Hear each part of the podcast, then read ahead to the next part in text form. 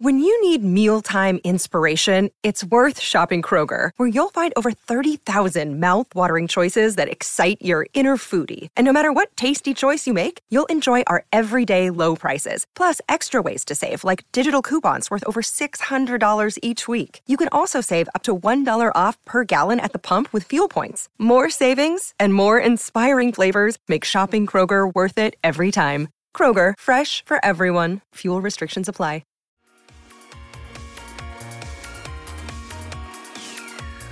Hi, I'm Craig Forrest, and you're listening to the We Are West Ham podcast.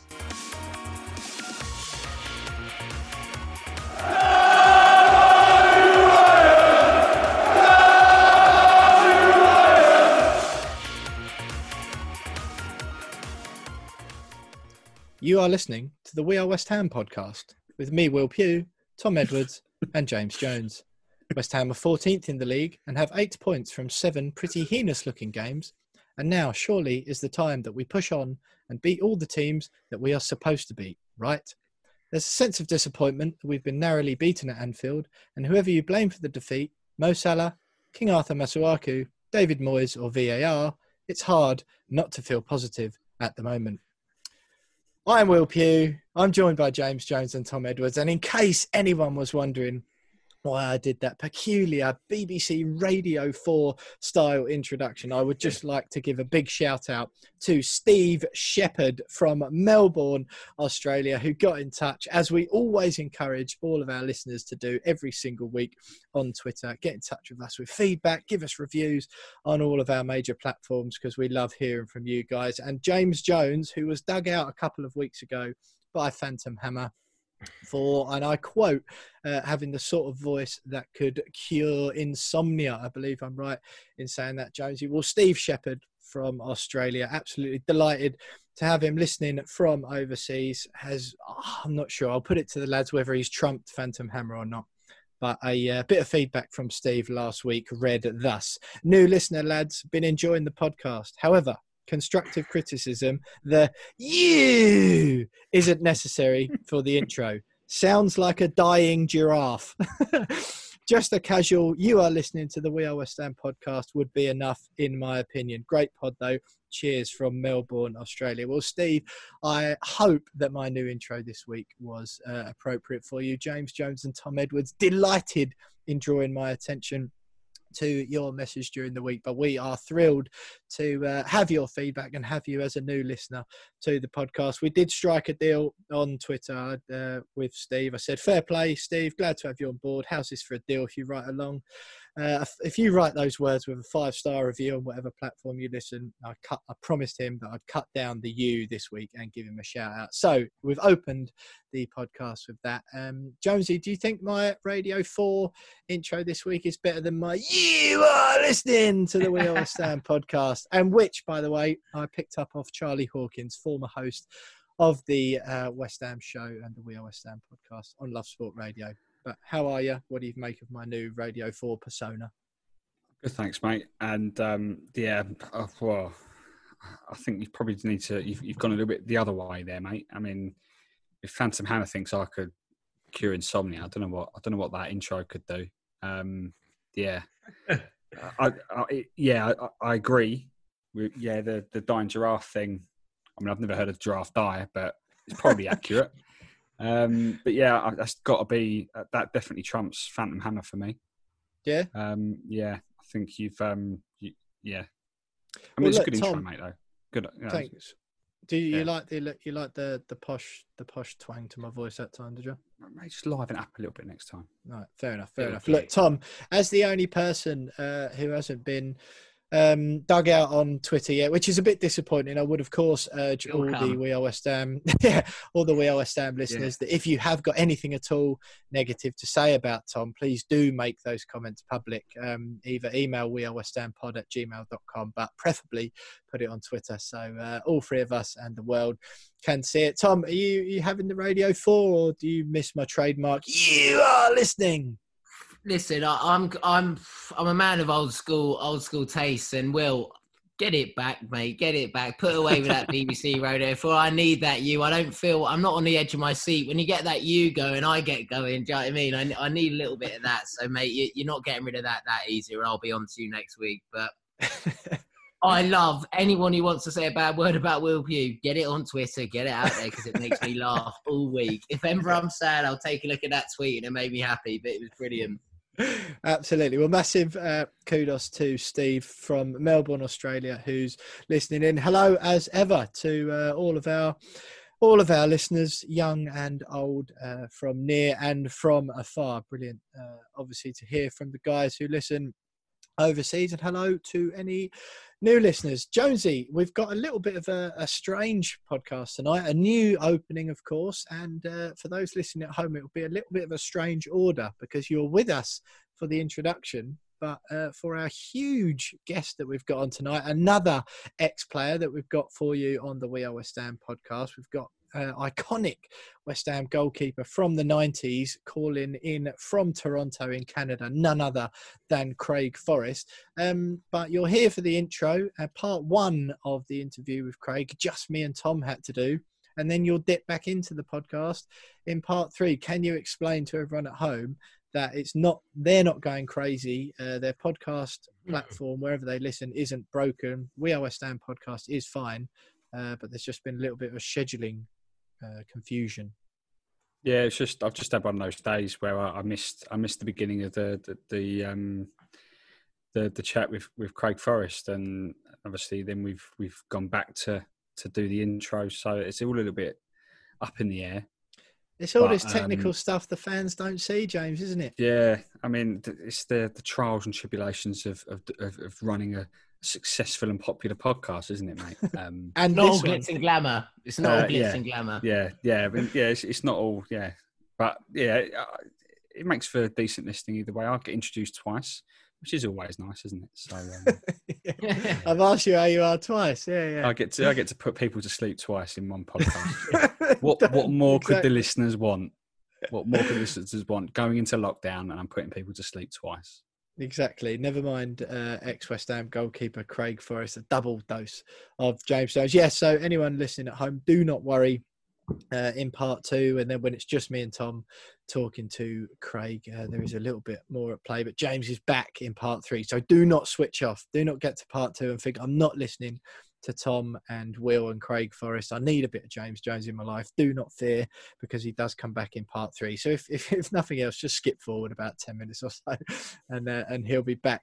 Uh, one other thing uh, that is worth mentioning Craig Forrest, he didn't get the memo that we normally send out, unfortunately, on the We Are West Ham podcast about swearing. So if you are of a, a, nervous disposition or that sort of thing does offend you, tonight's podcast does include uh, some swear words, which we usually try and avoid. So if that's not your thing, uh, this week's episode might not be for you, but don't worry, next week we'll be back to our normal clean pre-watershed image. But uh, just a warning in case anyone doesn't want to listen to that sort of thing. Uh, there is some swearing later on from craig. But lads uh, brilliant show tonight. The uh, interview with Craig Forrest, loads of things um, that we've asked him about, and it was it was brilliant. You'll hear it later on in the show, of course. Probably one of uh, all of us, one of our favourite interviews. Uh, anecdotes from Paolo Di Canio, his goalkeeping colleague Shaka Hislop, and Ludo Miklosko gave us his thoughts on the Liverpool game at the weekend. VAR, was it a dive from Salah or was it not? Um, and a look ahead to the Fulham game this Saturday night at London Stadium. We'll have all of that with Craig, of course. We will have Joe on from the Fulhamish podcast for the opposition view to preview that game on Saturday. We'll have the Betway charity bets. No winners last week from me, James Tom, or Tony Cottee. We'll talk about the Sebastien Haller situation. How do you solve a problem like Sebastian? We, of course, ask the We Are West Ham listeners for their thoughts and we sent out a poll earlier today and we just simply asked who was to blame for the defeat at Liverpool. And we'll, of course, uh, cover the West Ham women and name that game later in the show. So, loads to cover. But, uh, lads, James, first of all, um, lovely to have you again. Liverpool, what were your immediate thoughts after the game? I thought we were, thought we were unlucky. Um, Salah's bought a penalty, um, not for the first time in his career. Uh, I don't. I think when you've got a situation like that where a player's made contact, yeah, absolutely. Um, VAR should be should be looking at that. That's what VAR is for. I mean, are, are, we going into a game where you can't touch the opposition player in the penalty box, um, particularly with part of the part of the body where you're supposed to be playing with? Um, so yeah, he's bought bought the penalty. It happens. We've seen it happen. The frustration is that VAR didn't overturn the decision, but I think it was a it was an okay performance. And had we left Anfield with a point, I don't think even Liverpool or Jurgen Klopp would have been, you know, would have really begrudged us a point. Um, so a lot of positives to take. I think. I think you know we've gone to Liverpool many times in the past and been turned over. This time we haven't, and we've we go into this Fulham game at the weekend with a lot of confidence. I think. Yeah, absolutely, uh, absolutely. I do, I do think Jonesy, the the talk has all been this week about the dive, or was it a dive? Wasn't it a dive? Etc. Etc. We'll cover that in more detail with Craig. But the thing I can't get away from, which I think is worth talking about, and I think he's escaped criticism for, is Pablo Fornals when he's through on goal in the second half at one all. Uh, he's got it's two on one, him and Bowen against the keeper. Bowen is screaming for the ball five yards to his left, and if he slides it across, it's an open goal. And he elects to shoot, and, and it gets closed down. I, I find that more annoying than the penalty. I, I think it's you know Masuaku. It's the way of the game at the moment, whether we agree with it or not. That that should be a penalty. We'll we'll cover that in more detail later in the show. He shouldn't he shouldn't kick out. You just don't get that close to him. Don't give him the chance. It's such an easy thing to say, but it was a bit of a lazy foot, and Masuaku just stops as soon as Salah goes down. Tom, what's your take on on those things, just briefly, because mm. we'll we'll we'll go into it a little bit more. But what was your sort of feeling on those things and your general thoughts after the game? Overriding, mate, was very happy to be in another game against a top six side who ran away with the league last season and, and, to be very competitive. Arguably the better team in the first half, not even arguably the better team in the first half. We created chances throughout. We're a very, very solid team right now. When we play in that system and we play against teams who are going to dictate the ball, we are probably the hardest team in the minute to break down and create chances against because we defend tight, compact we don't give space. We let them play wide, and we got big blokes in the box who are going to defend crosses. And I think that we've come together and we've got team spirit, which allows us to defend very well against the top six. My only thing going into the next weekend it isn't any doubt in those players and their ability. It's just in in the way the game's going to go. In that we're going to have the ball. Fulham are going to sit a bit deeper. We're going to have we've averaged 34% possession the last four or five weeks and the weeks we've done very well. So having the ball, being it being the ones who've got to make things happen, seeing seeing what we can do then. I'm not saying we can't do it. It's just a question mark, and, and I, it's there to be proved by the by the team that they can do. We've got the armory. We've got Thomas who will win headers against Virgil van Dijk, Joe Gomez, and Michael Hector, and their Anderson, and whoever it is, he'll win headers against. So we've got a weapon. We just got to use a bit more flair, a bit more creativity, and a bit more subtle. Like you said, that Fornals type of thing is the type of thing which you've got to get right next week because they'll be sitting back and we won't be creating clear cut chances on the break like that. So you just got to hope that the Moyes has the ability and the armory to change it and uh, realize that we can make things happen as a front foot side as opposed to being a back foot side. He's going to defend, but no complaints about what Absolutely. I saw last week. All right, just quick fire then, lads. Jonesy, uh, Benrahma. does he start the weekend? Just, just really quick. Um, does he start? Does Haller start? Does Yarmolenko start? Does Fornals start? What, what are you saying for Fulham uh, Saturday night? A lot to see Ben Benrahma start this week. I thought he came on way too late at Anfield. Yeah. Um, I, I, would, I would bring him in for, um, for Fornals. Fornals has, has had a really good season so far, but bring him in just to see what see what he can do. Um, yeah, I th- I th- that's how I'd play. Or you bench Haller, even though I think Haller should start. Play Bowen through the middle, and then play Fornals and, and Benrahma either side.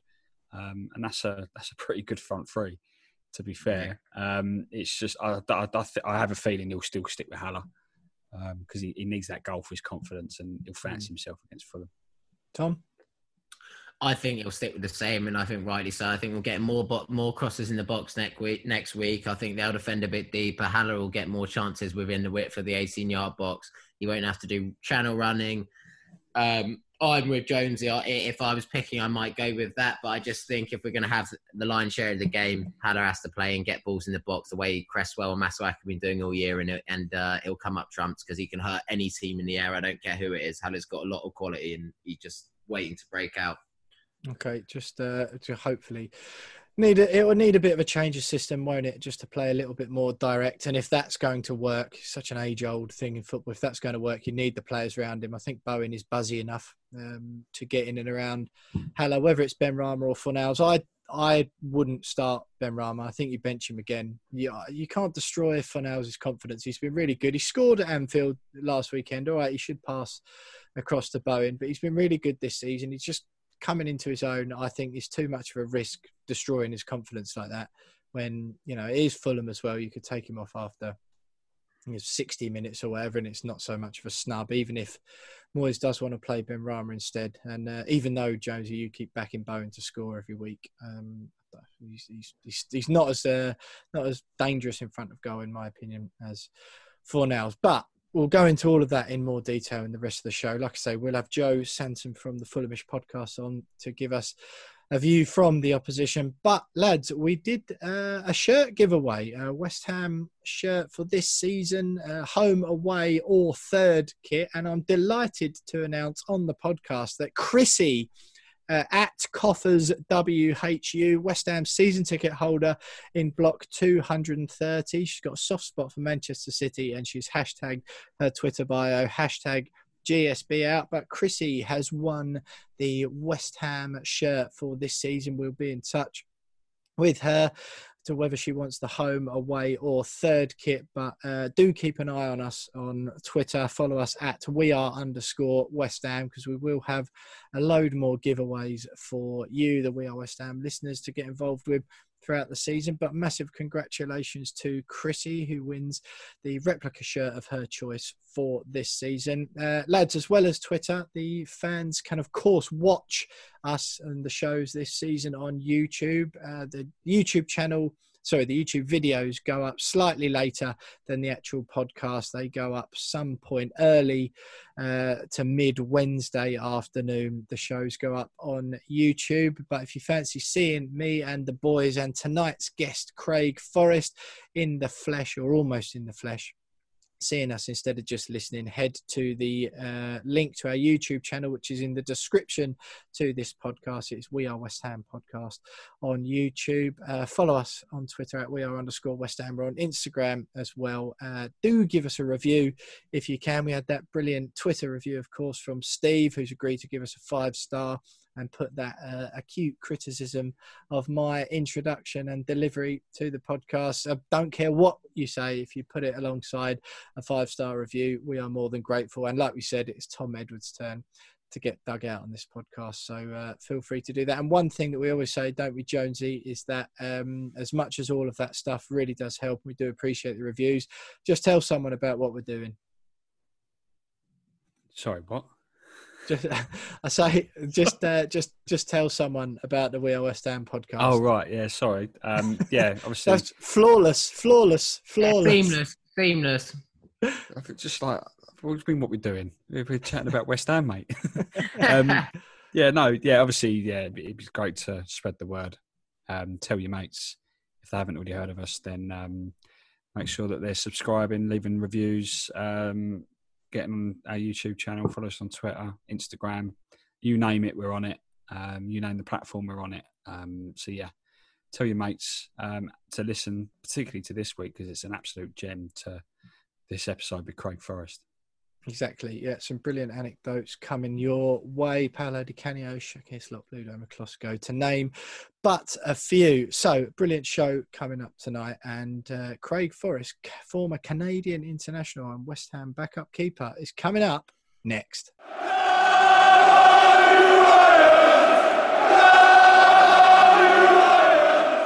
You are still listening to the We Are West Ham podcast with me, Will Pugh, Tom Edwards, and we are delighted to be joined this week by West Ham's iconic goalkeeper from the 90s. I remember him most for his outstanding hair. You'll all have your own personal memories of the one and only Craig Forrest. Craig, absolutely brilliant to be uh, joined by you this evening. Just so everyone at home listening, where exactly is it that you're dialing into the We Are West Ham podcast from? Uh, I'm pers- uh, right now. I'm in Toronto, Canada, and uh, just bunkered down like everybody else around the world, really, with this pandemic. And yeah, I used to when I was at West Ham. I uh, definitely had better hair than I do now. well, well, that's uh, not for me to say. I don't think it's fair for me to kick off the uh, podcast by insulting you. So perhaps we'll leave that for part two. But it's it's wonderful to have you with us nonetheless, Tom as always, uh, brilliant to have a guest of Craig's Caliber on the podcast. We've done our little introductory opening thoughts there, Tom, on what we thought of the Liverpool game last week. Craig, I'd be interested to sort of get your outlook on the whole thing. It was, from my perspective, a, another great game, another great performance from the boys. And I think to come away disappointed by only losing by a goal at um, at Anfield is is just testament to where the club are at this season. What are you making for what what have you sort of made of it all from uh, from overseas? Well, first of all, I think that uh, you know with the start of the season as difficult as it was. Um, we looked at that Newcastle game, first game of the season, as really important to pick up three points. It was a terrible performance, and I think most of us were thinking, is it possible that this club our club could be at the bottom of the Premier League with zero points after six or seven games, uh, with an incredibly tough schedule.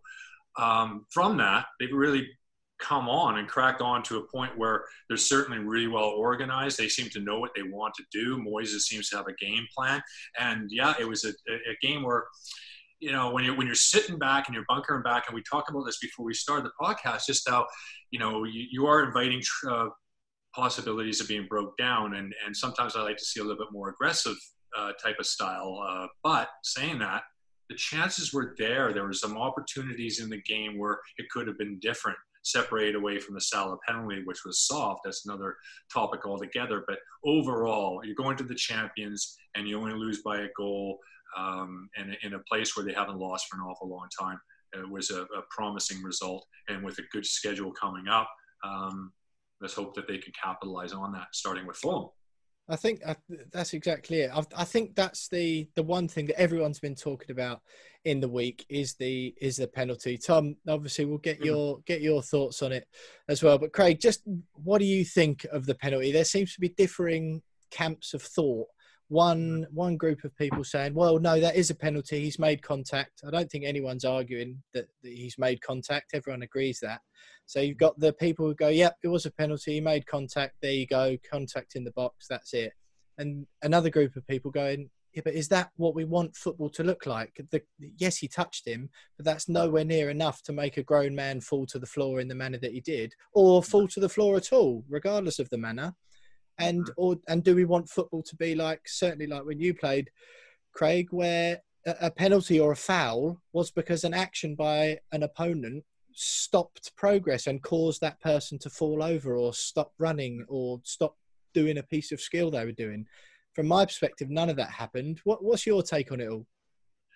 Well first of all you're right we have to decide on what we want to see because clearly it wasn't enough to pull down a grown man um, was it contact? Yeah, absolutely. We talked about that too. That, that is absolutely the case. Um, but from a VAR point of view, I thought the whole point of that was to uh, to see what was real and what wasn't. And now, on the other hand, we will. Would you see a penalty unless somebody hits the ground? Um, unfortunately, you don't. Sometimes you can see shirts being pulled, people don't embellish, but the referees aren't giving the penalty. So players are now in a position, well, unless I hit the deck, I'm not going to get the penalty. So until we start seeing penalties given without people embellishing or, or hitting the deck, um, that's going to what we have to decide on what we want to see. Um, I personally don't like it. I thought the whole idea was, I mean, the, the game is a contact sport. There's going to be some contact.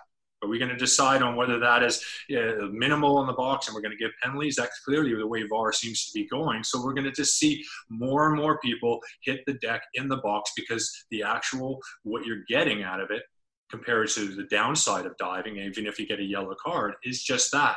So there's a big upside to the dive in the box, the flop, and there is a downside to it. Maybe we need to make it the other way around, make it more, uh, give more of a penalty to people that actually do try to embellish and hit the deck.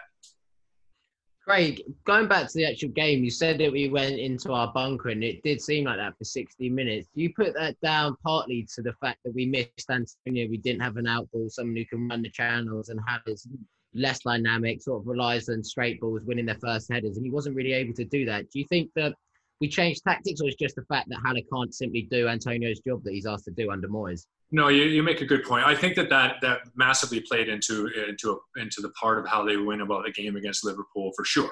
Um, no question about that. Um, and you're sort of damned if you do, damned if you don't, uh, depending on how you play against teams. I mean, uh, Man City's a similar team. If you bunker in, uh, you're just waiting for trouble. But if you come at them, you're going to get broke down too. So uh, when you're short of a player that's a, uh, that dynamic, obviously that's going to change your game plan and put you into a position which they they did very well and they stuck to it very well as a team, and that's promising uh, looking uh, looking forward. Craig, my I've, I've touched on it in the intro there, Tom, where we chatting about it the the thing for me i'm a big advocate of personal responsibility in life in general not just just football. And i take on the same mantle i try to when talking about west ham. And whilst all the var chat is Mo Salah a cheat could should arthur masuaku have have put his foot out in that position? While all that's been going on the main takeaway that i had from the game was not whether or not VAR was right or whether Salah dived or the state of football these days, blah, blah, blah. It was more, well, if Pablo Fornals knocks the ball across to Jarrod Bowen, I think, when he was through on goal in the second half when the scores are still 1 0, it's a completely different conversation we're having. I know he put us 1 0 up, but I think it seems to have been glossed over. But to me, that was a huge error, an absolutely huge error. The pass was glaringly obvious for all to see and I, that's my main takeaway. I, I don't think I think the, the the VAR chat and the penalty chat is is neither here nor there because if that goes in, you get a win or at least a point out of the game. Yeah, no, I totally agree. Games are about moments in them as well, and it's about a little bit of quality. And I think if that opportunity happens down the other end, uh, Liverpool score it. Um, it was uh, it, it, was definitely on. It was something that had to be done. It was th- split second decision. But if that pass was laid on, it would have been certainly a goal, you would imagine, and uh, how different the game could actually be. Um, yeah, so you can talk about VAR all you like. And also, when we talk about VAR and Salah's situation, I, I mean, we, it's easy to be blinded by, you know, blind faith in, in West Ham, but uh, really thinking about this objectively and, and, not just our West Ham, but just how the game and how VAR is going down the road, it, it, regardless of who it happens to. It could happen to Liverpool against West Ham too. So it's just how that happened. But you're right about the game. Um, little moments, but promising result just the same, even though they lost. Craig, going forward, so we've played five at the back this season, and they only came in after the Newcastle game. It's been great for these top six. We've been brilliant. We've been very hard to beat. But next week we've got Fulham. Week after that, I think it's Sheffield United and Aston Villa. Is it going to be inhibiting when we've got Rice and Soucek, brilliant midfielders in their own right, but they're not the most creative players? Is it going to come into play that we might need to look at doing something a bit different because we are we do defend deep, we don't have much ball, and we look very dangerous on the counter attack. But Fulham aren't going to give us that space, and they're going to defend deep, so it's going to be a completely different game. Yeah. Is there an argument to suggest that we need to change something personnel wise or formation wise because we need to create chances, and we're going to have the ball majority of that game. You'd like to think. Yeah, that's right. It's a very good point. Um, and when you're changing from going into playing so many good teams and really strong teams, where you're going to play uh, deep, you're going to play five at the back. Um, and then try to change in a manner where, and Fulham will know this as well, that mm-hmm. this is going to be a completely different thing. And it might be, you know, them sitting back on West Ham and having the players and the ability to break that down is not easy. Uh, as we know. Um, back in the day, you know, with the with the West Ham team that I played for, some teams would sit back at Upton Park against us uh, because of the quality we had in midfield, the quality we had up front, and we were dangerous in those ways too. Um, so you need some ability, you need some quality, you need some inventiveness to be able to do that, and uh, it's going to be completely different than uh, what we've seen. And Fulham are coming off a good result against mm-hmm. West Bromwich Albion too, so um, they're going to be flying high and think that their opportunity for three points is there as well. Um, so how Moyes and the, the staff go about putting into a position where they, uh, they create some more chances will be very interesting indeed. And you're right about the side needing to have some uh, have some creative creativity in it. Would it, wouldn't that be lovely to see a team come to London Stadium and sit back these days? How wonderful that would be to see a team come and, and be fearful of us going forward. I think the last time I really remember that happening was the last season at Upton Park when you had Payet, Lanzini, and Sakho running riot. But um, Craig, we, we as we always do every week, we like to get the We Are West Ham listeners involved in the show and uh, we always put a poll out just before or in the day before we we record and uh, today normally we look forward to the week ahead be it selection or uh, game you know the the style of play with, that the fans want to see david moyes play but this week we thought we would have a look back because it was such a contentious uh, decision and we asked the We Are West Ham listeners this week just a simple one. Who do you think was most at fault for last weekend's 2 1 defeat to Liverpool? David Moyes, Arthur Masuaku, Sebastien Haller, or VAR? Now, I am a little bit disgruntled that Pablo Fornals wasn't included in that, but I think as he scored, I uh, I think the whole reputation of our podcast might have gone down the drain if we'd have put that one on. But perhaps unsurprisingly, the We Are West Ham listeners have voted 67% for VAR, 13.2 for Sebastien Haller. 12.1 for Arthur Masuaku and 7.7 for David Moyes. Rob has said VAR was awful, but Haller was just as bad. Uh, bring on Yarmolenko and bring on Fulham. How can anyone say Haller or Arthur? That's from Iron Bowen. Moyes Boy says uh, it is Liverpool and only a couple of clubs are expected to get a point or three. I think we played well enough. Kevin McAllister, sort of backing what you say, Craig, we sat back far too much against a side that was questionable defensively. The substitutions were too late to make a difference. This is on Moyes. Alan Rzepa, probably Yarmolenko, and Mardy simply says anything other then VAR is wrong. Tom, what do you? You've heard what what Craig's got to say mm. there. You've heard what the We Are West Ham listeners have got to say. What's your what's your sort of main takeaway from the game afterwards? How are you feeling? I think I was a little bit initially at the end of the final whistle. I was quite surprised that we put in enough. Not surprised, but very happy in a sense that we look a solid team, tough to beat, and we'll go and give anyone a problem. And we look like we've got real togetherness. So I took happiness from that. But then I look back at the game, and like you said, the four Fornals one was terrible. He's got to give that ball in it. If low on his left foot, you'd like to think Bowen scores that seven out of ten times minimum. And then the other one was all right. It, it's soft, and it probably shouldn't have been a penalty in the way. But it's a poor tackle to make from Masuaku. He's going away from goal. It's Salah. He knows he's that type of player. He's going to throw to ground. He's gone through and the, didn't even show him any of the ball. It was just a stupid tackle. Masuaku played absolutely brilliant all but one second of that game. And one second has cost us and probably cost us maybe getting something out of the game to concede a penalty in the 40th minute when they hadn't had a shot on target. Probably looked the least dangerous they've looked in the last two years and maybe the whole 63 game unbeaten run they had at Anfield. And we give them such an easy way back in the game, confidence flowing. And then we sit deeper and deeper and deeper as the game goes on. That's tends to how tends to be how we play recently. So I think it's not one person to blame. I think it was collective culpability because there was just too many poor mistakes which which change a game and, and the main one was Masuaku for me. I'm not blaming him. Um, but I just think it's a silly tackle to make. It was soft, shouldn't have been a penalty. But if you give in the ref a decision to make against Mo Salah, one of the biggest comment in the league in terms of buying foul, he's, he's going to get it, and, and he's got he got what he wants, and he got what he played for, and he's the man who steps up and slots it away, and he he's done his job for the day. So I think that was the biggest annoyance for me, really. Some call that a, they call that an art form. Some people. yeah, exactly. Yeah. Me, yeah, up front, but I'm there. Go on. Tell us, uh, tell us how you really feel about it next time, no, Tom. Don't beat around the yeah, bush exactly. like that. Craig, you would tell us um, earlier on, uh, just before we, we hit the record button, about an interesting um, sort of part of the game of uh, of hockey or ice hockey, obviously the national sport in uh, in your homeland there. Um, just just tell us or tell the listeners a little bit more about the concept they have in terms of like simulation and diving. Mm-hmm.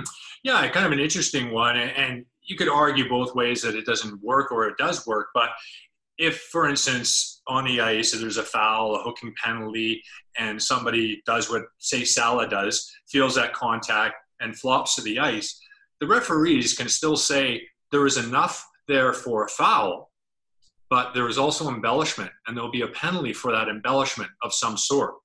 Um, that could be the case on the Salah penalty. Uh, VAR could say, yeah, I think there was enough contact that that's a foul, but there was clearly embellishment in trying to sell that to the referee.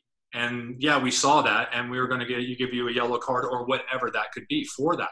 Just a thought, something that certainly works here. Um, in, in the sport of hockey. So uh, to try to get that embellishment out of the game, I thought that was the whole point of VAR and those blatant dives in the box without contact. Now they're saying, well, there was contact, so it's a foul. I mean, rubbish. They got to sort it. They got to sort that out. Absolutely, yeah. I think a lot of players, Michail Antonio, the latest West Ham player to come out and call for VAR just to be completely scrapped. I don't think uh, I think we're a little bit too far down the road for that to happen now, of course, but certainly some more um, some more mature I, I, use of it. I think. Sorry, guys, I believe that there's a place for VAR in the game. I really do. It's just how mm. they're implicating it and how they're putting it in and applicating it. So it's it's the it's how they're dealing with that is wrong. But I think it still has a great part to play in the game if it's used properly. I and hopefully they'll get to the bottom of it. Yeah, I think I'd like to. Well, can I just Craig on that? Do you think it would benefit? It's it's not revolution what I'm about to say, but do you think it would help having ex players on it? I've heard a lot of people say that, and because no one understands the game better. Do you think having a panelist of ex players or at least one on would, would change the way VAR is used?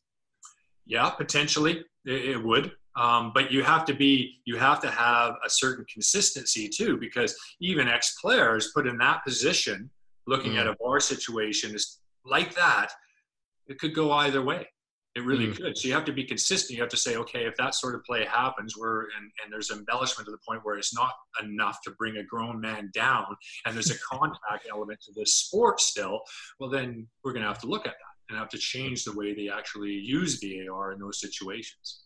That mm. exactly it, isn't it? You did the, the fact the contact sport part of it, but I did like. I must admit, I did like the referee for the disallowed goal late on for Liverpool before they actually scored.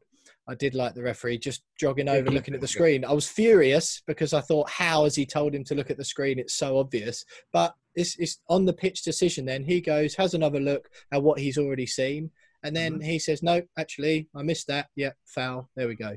Yeah, there, there, exactly. A very good example of there about how VAR was used very well, mm. and it was a right call in the end. I know some of the commentators. I don't know if there's a saying that we're doing the game over here, but they were I mean, it was clearly a foul on Fabian. Yeah.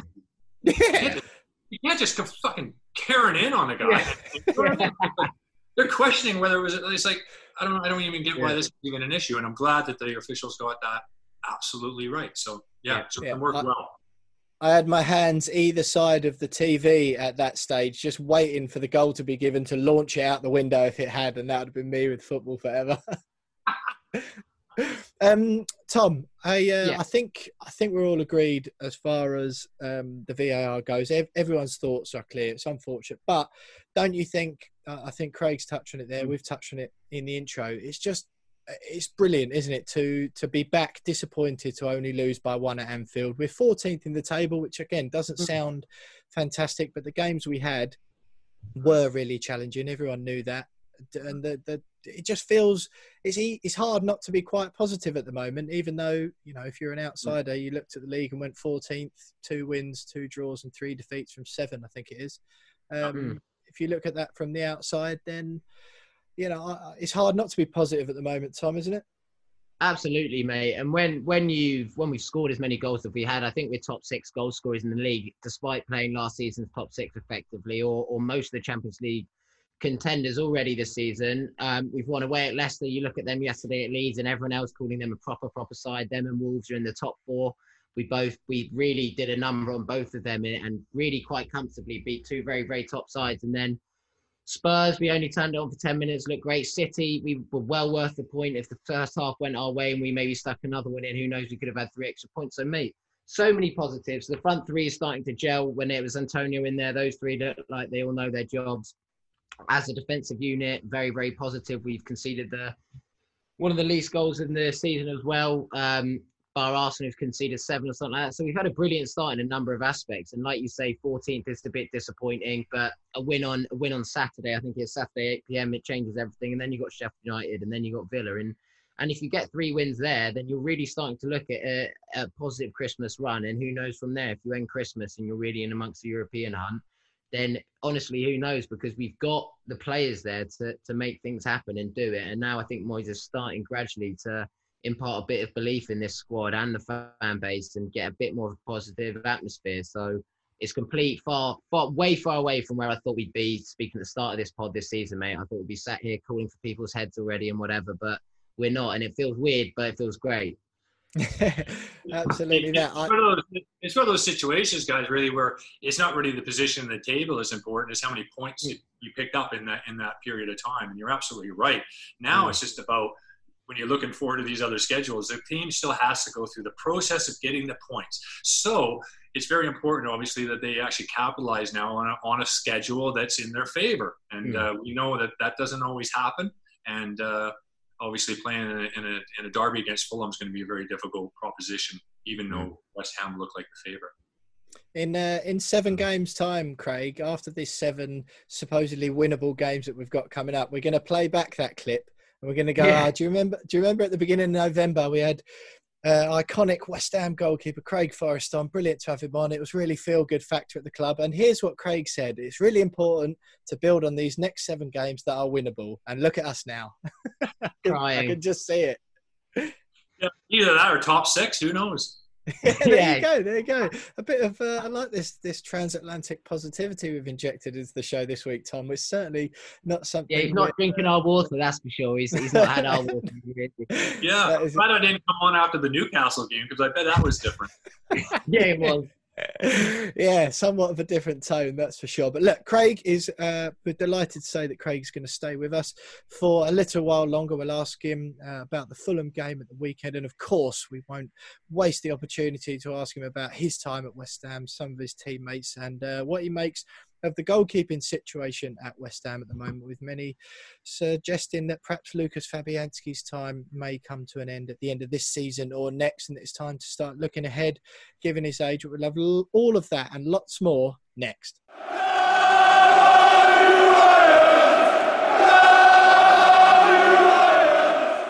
You are still listening to the We Are West Ham podcast with me, Will Pugh, Tom Edwards, James Jones, and iconic West Ham goalkeeper joining us from Toronto, Canada. It's none other than Craig Forrest. Craig giving us the lowdown on the Liverpool game there, his views on VAR, and Tom blaming His Royal Highness King Arthur Masuaku for the defeat at Anfield. Such blasphemy.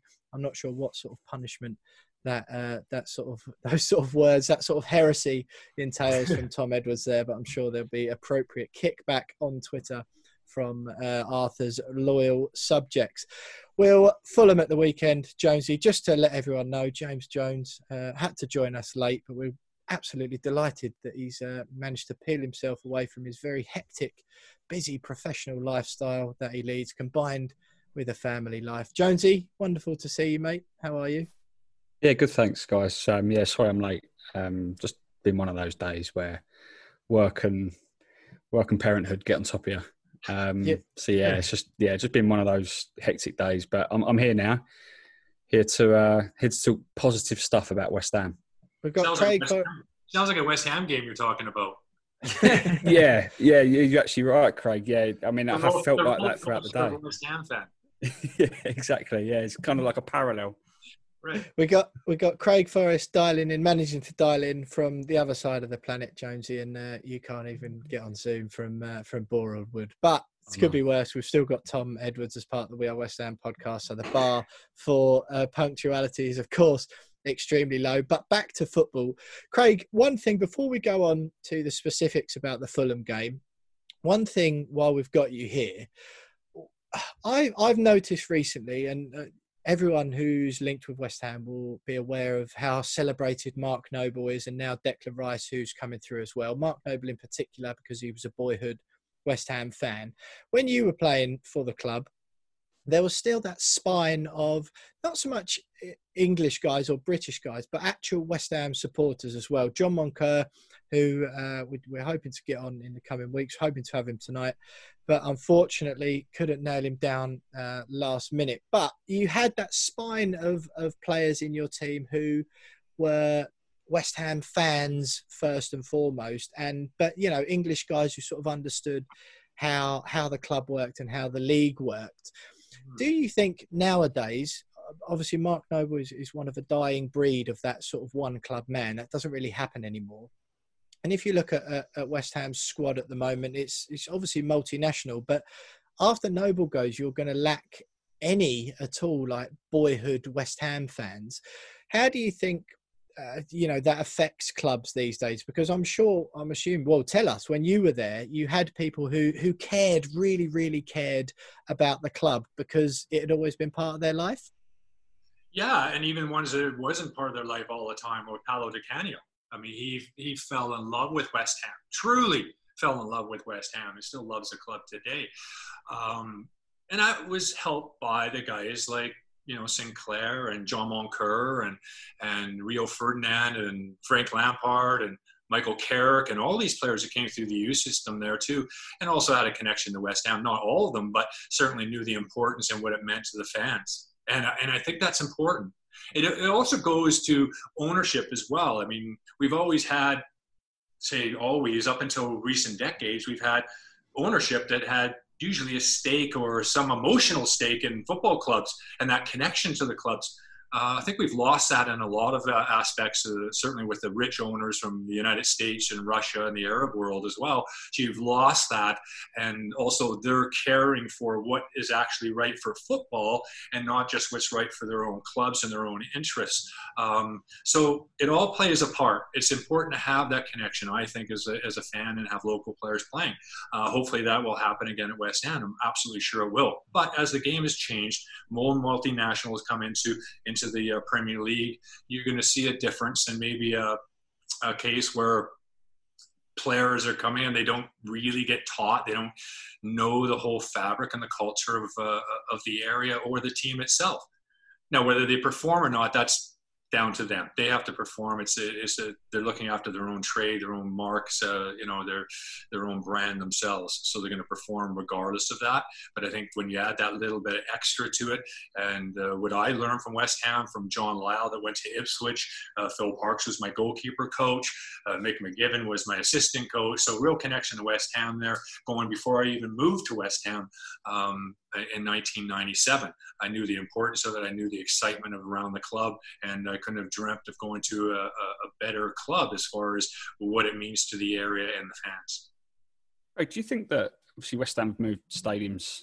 What, I think it was what four, four or five years ago, and obviously when you played at the club, and obviously all those players that you've mentioned and that Will mentioned that you know, it wasn't just, you know, knowing what it meant to play for West Ham, but also sort of knowing the history of the ground and, and knowing the history of the area. And obviously West Ham was part of part of Green Street, part of the Boleyn Ground and everything else. And obviously so much has changed. The identity of the club's changed. And do you think that just building on, on Will's point and your point just now is that do you think that now more than ever, figures like Mark Noble, figures like um, even Kevin Nolan, who's part of the coaching staff, uh, particularly when the club almost feels so much disconnected to its its its illustrious history.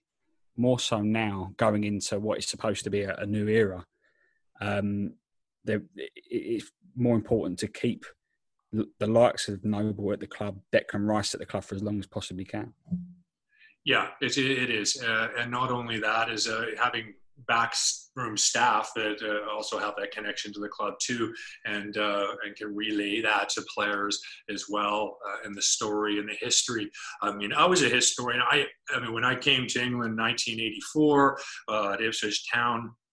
From that time on, I always wanted to learn about the history of Ipswich and the league and the, and the history of clubs, and, and, and took an interest in that um, because the history is amazing I mean, you guys all grew up West Ham fans. You know where it came from, where it started, uh, and that is important to you. And it's part of the fabric. It's not necessarily the winning of the league that keeps you at West Ham. It's because your grandfather and your grandfather and your great granddad to the game and that history. And you sat at Upton Park in a certain area, Chicken Run, wherever, for years and years, and generation after generation, that was the case uh, in the same area of the park.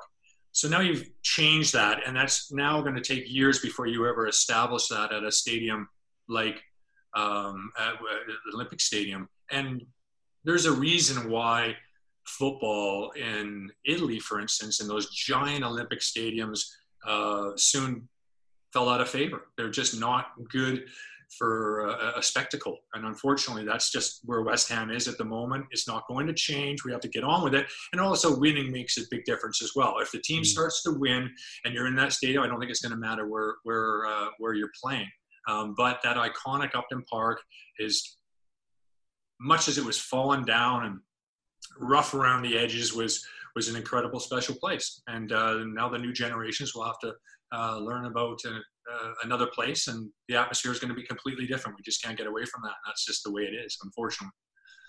Great. Moving to now, and uh, with our keeper situation, your your field of expertise, we've got obviously Fabianski has been brilliant since we brought him, absolutely brilliant. But his his age is moving forward. He's made a few mistakes in the last eight months. What would your in, you, how long basically do you think he can be our number one before it's the sort of situation we need to look to actually lay down a big piece of money on a goalkeeper? Because I don't think we ever have really, except seven million on him. I think that's the record we've yeah. ever paid goalie. So yeah, what do you think about Fabianski and moving we, forward? We nearly paid that for Phil Parkes, didn't we?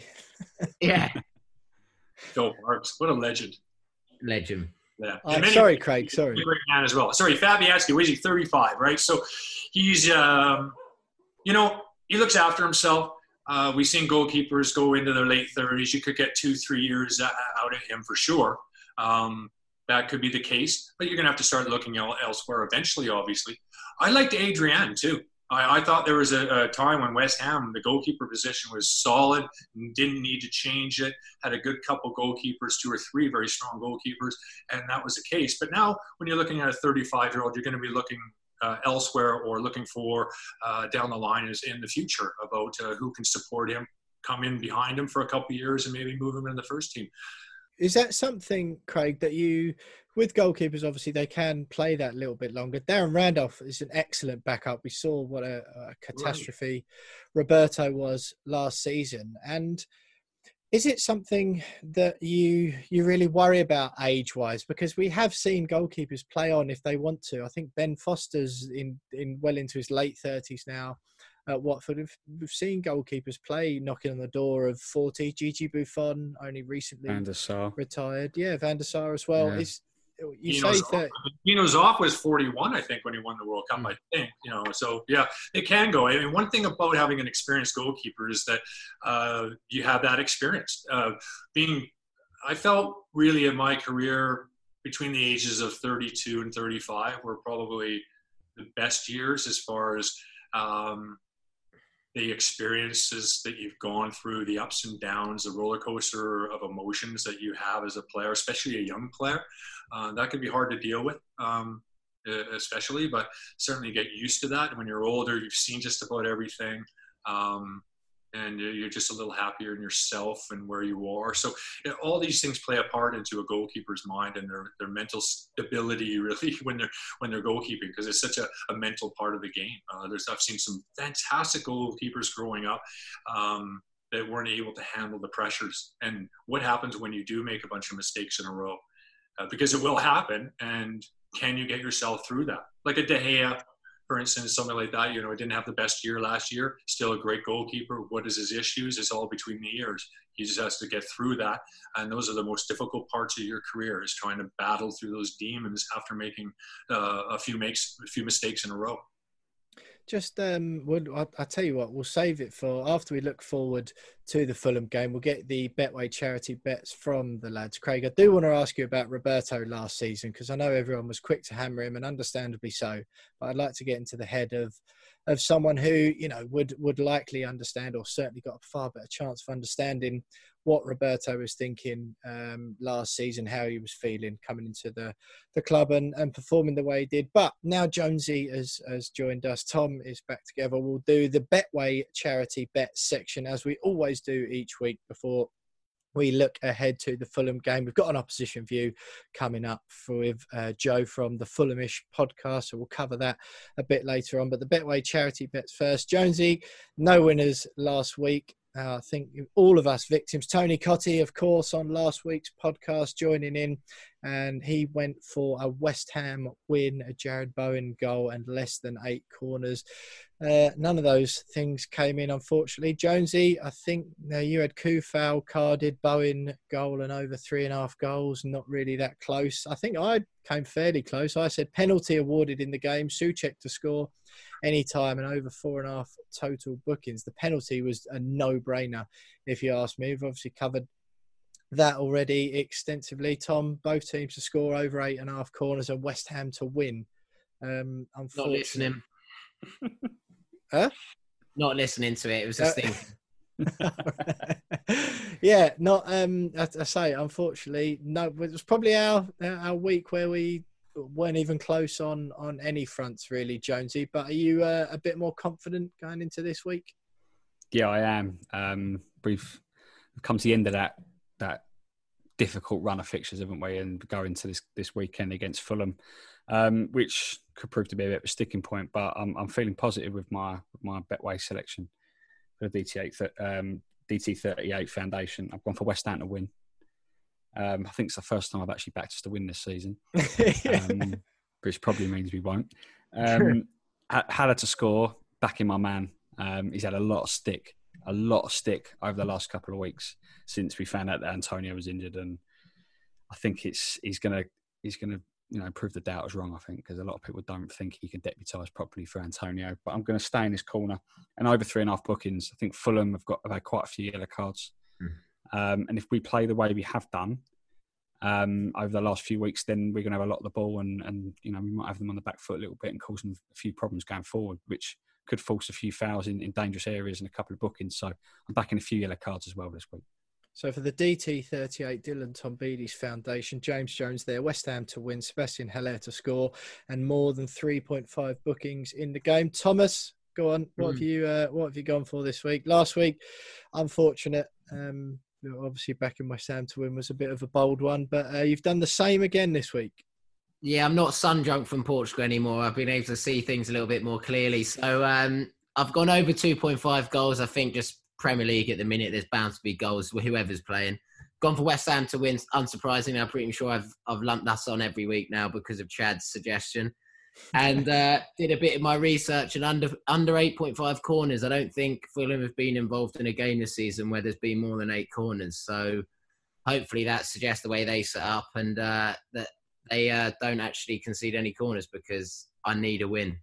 I like to hear that from you, Tom. Doing your research uh, before one of these bets, so you might actually win some money for Isla's fight. Of course, Tom is playing for this season, so we've got some money in the bank already across the three of us. Uh, my selections this week, I've gone for West Ham to win, and officially, James, it is the first time I've backed us uh, this season. Normally, I like to steer clear, so we're uh, doomed, don't we? Yeah, this, this absolutely. Stay away, you so my money, which is going towards, uh, if it wins, Betway, of course, give us fifty pound per head uh, as a charity stake to put on a West Ham bet for the weekend, and the winnings go towards the charities that me and the lads are playing for. I'm playing for the Bobby Moore Cancer Fund, and I've gone West Ham to win.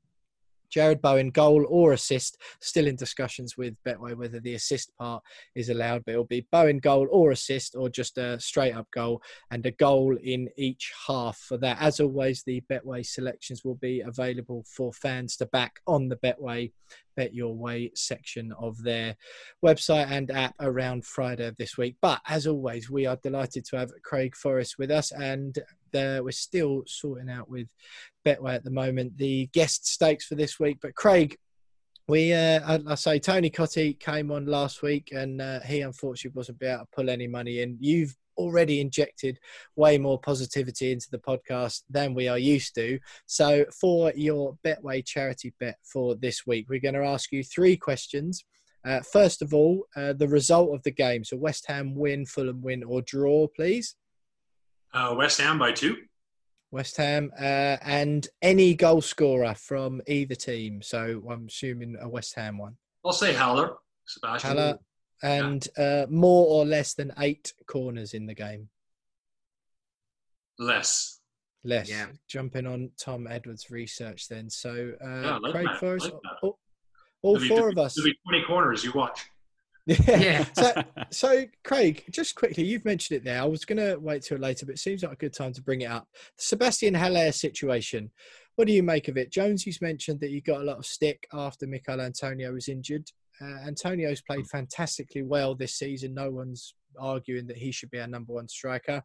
Uh, there are those who suggest that uh, had the recruitment of Haller was poor recruitment because he perhaps doesn't fit into the style and he was never going to. I'm just intrigued to hear what you make of the whole situation because I'm, although he cost 45 million pounds, I'm starting to feel a bit sorry for him, to be honest. You know, the Premier League is a, is a difficult league to play in. And, uh, no matter where we've seen players perform in other leagues around uh, the world, uh, it often is a massive change for them and the step up or even division below the championship to the Premier League. So for Haller, you know, he's got great experience playing around. He's got a great goal scoring record as well. Um, also, probably playing in teams before where he's probably getting a few more chances. So he now needs to make sure that his uh, chances per ratio and goals ratio needs to be better. It needs to get great. And, and I think that he can still do it. I, I honestly believe that he's a, a player that uh, is going to do well for West Ham, um, but he's going to take some time and he needs a bit of confidence. And a goal or two is uh, certainly going to help him on his way. But he's not even close to the ratio, uh, goal ratio that he had when he was playing in Germany, for instance. Yeah, I, I just find it, Jonesy. What what do you you make of it? Because you're saying you're backing him this week. It's just I, I'm just starting to pity him because I, I I feel sorry for him now. I know he cost 45 million quid. He doesn't he doesn't pick that that price tag, and he's got a lot of stick. He has put the ball in the net a few times for us. I, I just wonder where do you sit? I think I think a lot. I can see why a few people have, have dug him out a little bit and, and criticised him, but I, I'm with you, mate. I, I feel a little bit sorry for him. It, as you said, he doesn't pick his price tag. It's probably that, that size of price tag, 45 million quid's probably weighing on his shoulders a little bit, and he's probably equally frustrated that um, since he's arrived at the club, we've not really played to his strengths. We've not played in the system that he was used to playing in Germany, um, and we've kind of had to kind of crowbar him into the way that we that the way that David Moyes wants to play, and it hasn't really worked for him. But he still has a, a pretty good goal record. I think it works out to be one in one in four, um, maybe just over that um, in terms of in terms of averages. So his goal record's It's good. not great price tag, though. I mean, it's not great for the price tag. No, I completely agree. But when you consider that, particularly this season, a lot of his appearances have been off the bench, um, and even back into last season, he wasn't he wasn't really getting a lot of starts, and he, he still managed to. He's still a top scorer the season. I know the bulk of his goals have come in the cup, but I think you need to put a little bit of faith in him. He's proven that he can score goals. He's a he's a very very good striker, um, and with strikers, you know, they need to play with confidence, and he's probably a little bit out of confidence as well. I think. I totally agree. Uh, you know, and again, going back to changing in different leagues and how it works, uh, we have a Canadian player that was playing in Belgium. Jonathan David got a quite a big move to Lille in France. And he's 11 games in without a goal now, um, and he is just so tight. They gave him a penalty last time. They thought he would be able to break his duck, and he missed that as well. So confidence, like you say, is a massive thing as well, and playing in a system that you're, you're familiar with. But I think at the end of it, they, they'll get there with him. Um, again, um, it takes some time sometimes to settle into different leagues, and and West Ham's also a team that's going to, you know, not going to outchance uh, the teams at the top half or the top six of the table very often. So uh, taking those opportunities when they come is very important for him. But he just hmm. needs one or two to get himself going. Guys, I'm I'm sort of with you in the sense that also it's not a help that your manager who, who spends that money on you, the one who, who's got the balls to bring you in on that sort of money, then then loses his job. Then you get Moyes in. He's found his new man up there, and Craig, you're in a better place than any of us to say. But how much does that play into the psyche of a player, sort of when you're brought in by that manager to do a job, and then you get someone else in who sort of clearly prefers other people. He's even brought Yarmolenko to play on through the middle, and Haller sat on a bench and had to watch that happen. how much of a confidence shock is that to him? Firstly, and secondly, sort of looking around and thinking, am I even wanted at this club by this manager? Is that a thing which comes into play? Absolutely, yeah, it does. Uh, but we also we have to be realistic in the world that we live in, and that managers will change uh, mm. over a period of time. You're gonna. I mean, I had I don't know how many managers I had five, six, seven, maybe. Um, a different uh, in national team as well. So it, it is one part and parcel of it. Um, although when you look at the reasons you're brought in, who brings you in, and you're coming in with that, and then they get they get let go, and you've been left behind a little bit. Obviously, you just got to work your ass off to get yourself back in a position where you're good enough and where the manager can't ignore you anymore, regardless of whether or not he likes you when you first when he first comes in or not. You still hmm. have to battle through those uh, those times of adversity as a player, and uh, make that manager, and that's your job to to give him uh, a real hard uh, questions about whether or not I should be playing or, or not. That's that's what you can do as a player. The rest of it is down to the manager, of course. But nothing but hard work and graft is going to get you there. Yeah, mm. Craig, did you ever have? Can you think back to your career where you saw? Uh, I don't know that it ever happened to you, but where, perhaps whether you saw a player come into a squad that you were in for big money or big money at the time, and the the price tag just was too much for him, or it just crushed him. Even though players don't pick them, uh, was there any time in your career you saw that happen? Um, I would have to think about that. But as far as far as the coming in and, and knowing there's a player coming in, but I was when I was at West Ham and I was playing. Uh, I think I was in the first team at the time when uh, there was word that Shaka. I mean, there was me and Ludo, um, there. And then Shaka Hislop was talked about coming in after the Bosman ruling thing, and uh, Newcastle didn't think it was going to happen. They left it too long. Next thing you know, Shaka's a free, and West Ham were like, "Hey, we can pick him up at a decent price, certainly cheaper than we would do on the market." So then Shaka comes in. Obviously, that was fine. Shaka's a fantastic friend of mine even to this day, and so is Ludo. And most of the goalkeepers got along brilliantly well. But you also know, as an individual like myself, who was brought in really is probably cover for Ludo. Um, and then that happens, you know that, and I was told by Les Sealey at the time, you're going to have to keep playing well and stay healthy because as soon as you make a Rick, they're going to put Shaq in. They're not. He can't talk to the chairman of the club and bring him in for big money and think, well, why did we need a goalkeeper when he's sitting on the bench when Craig was playing well? So you kind of know the situation that you're in and uh, and the way the business also works as well. So uh, that that plays a big part of it. But as far as people coming in big price tags, um, off the top of my head, I don't remember because I never really played for clubs that could afford big price tags, and that includes West Ham. I mean, still does a million, right? Yeah. A million for Di Canio. Yeah. I, I remember the very first trading session when Di Canio came in, and uh, and nobody wanted to touch him, obviously, because of his reputation and pushing referees and whatnot. and he comes in and his, the first training session, he was just like, he was magical. He was he was doing stuff like we saw him score off that Trevor Sinclair cross against Wimbledon. Like he was doing that right away. Remember Frank Senior was standing on the other side of the pitch and he makes this fantastic play and Frank yells over Frank. He's like, Frank, I got myself a fucking bargain. It's true. Absolute bargain. Absolute bargain. Harry loved Harry loved guys that were, you know, I think he liked a conflict. He liked an argument. He liked a battle. He liked to he liked to get the best out of bad apples, if you like. Guys that were big characters. You know, the Razor Ruddocks come in and you know, there's plenty of this and plenty of character and dealing with the likes of John Moncur and Di Canio and Lomas and holy crap, it was it was just it was amazing. It was amazing. Yeah, and how he dealt with that really, really well. All the different characters, he actually he did a really good job with it, and uh, was quite happy to bring in somebody that was potentially maybe not somebody else's uh, cup of tea, and uh, and managed to get a, a lot, an awful lot out of them. Craig, how did how did the squad actually take to Di Canio when he first walked in? Everything that happened, obviously playing against him, he's probably nutmegged half of them before coming in, walking through those doors, and, and how was he welcomed by by the squad, and how quickly did he fit in and become that main man that obviously he was for the next however long he was at the club?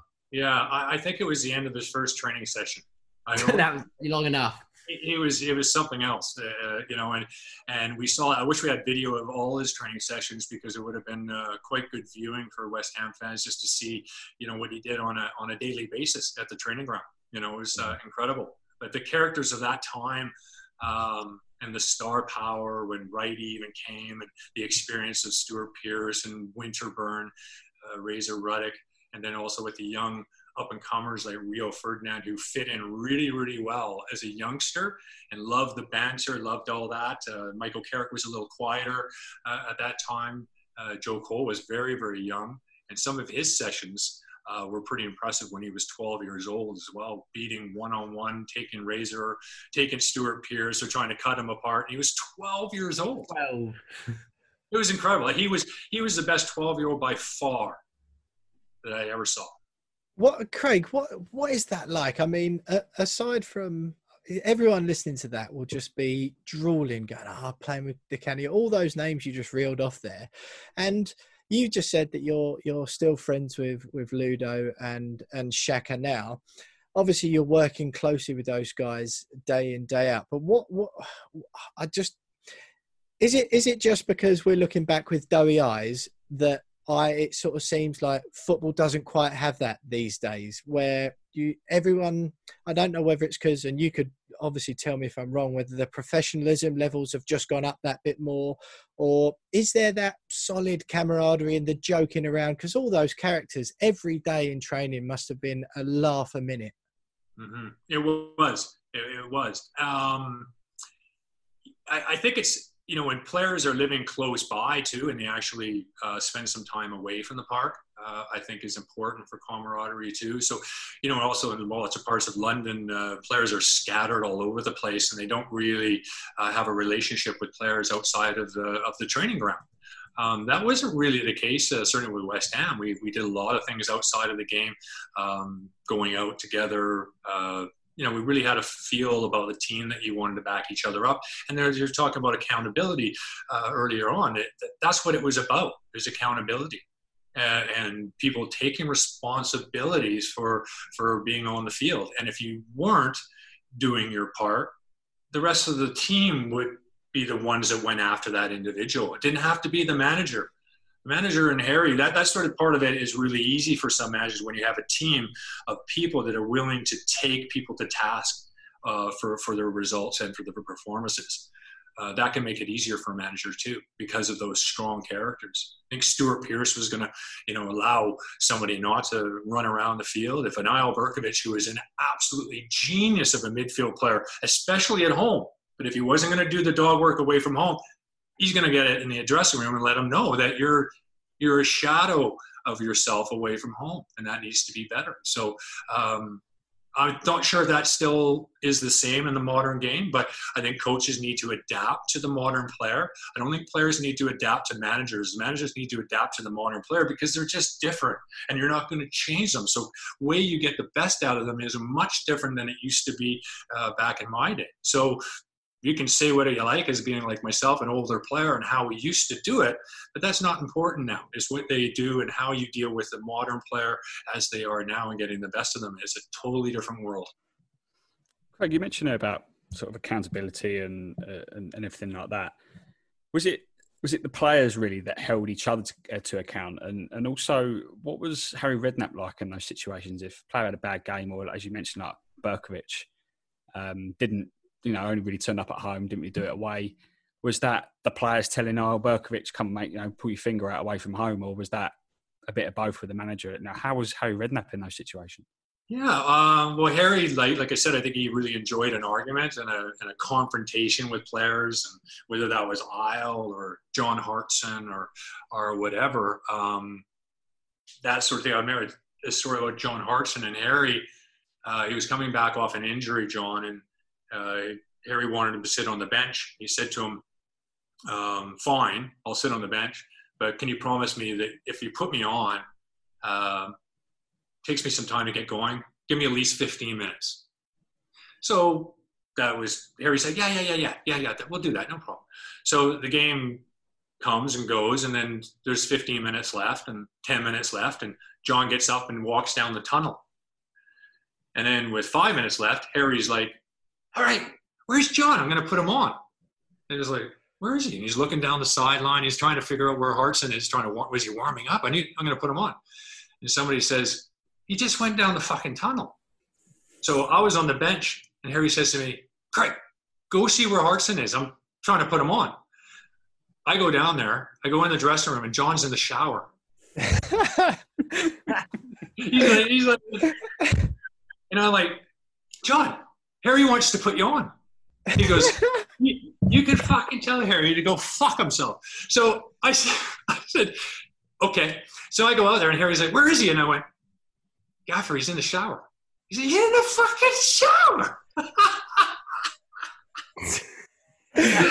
so you can imagine after the game, Harry comes in and oh my god, there was a barmy between the two of them. Like, you don't fucking care. It's like, oh my god, they were just battling back and forth all the time about him not sitting on the bench to the end of the game. He's gonna fine him and oh geez. So this sort of thing happened all the time. But well, Harry, I, like I said, Harry was good at that. And, and then the players again, they would hold themselves to account. Uh, Shaka had a dig at uh, Paolo, I think, away at Birmingham. I want to say one game and just wasn't much. It was just a constructive criticism from Shaka. He wasn't a yeller and screamer, Shaka. He's a pretty laid back guy anyway, huh? Yeah, very, very Caribbean. Yeah, and uh, and he uh, and Paolo went fucking nuts. Just lost his mind. He was throwing tea and things around, and Harry just basically you know stood back and just okay, you gotta let Paolo have his two minutes of just nuts and uh, and then you'll calm down. But uh, yeah, it wasn't it wasn't so much the manager doing it as the players doing it for for each other, and that made for a good dressing room. Absolutely brilliant mm. anecdotes from Craig Forrest there. Well, look, we've done our charity, the Betway charity bets for this week with the Fulham game. We will talk to Joe Sansom from the Fulhamish podcast a little bit later in the show for the opposition view, but stay with us because next up we'll have more questions and anecdotes from iconic West Ham goalkeeper Craig Forrest.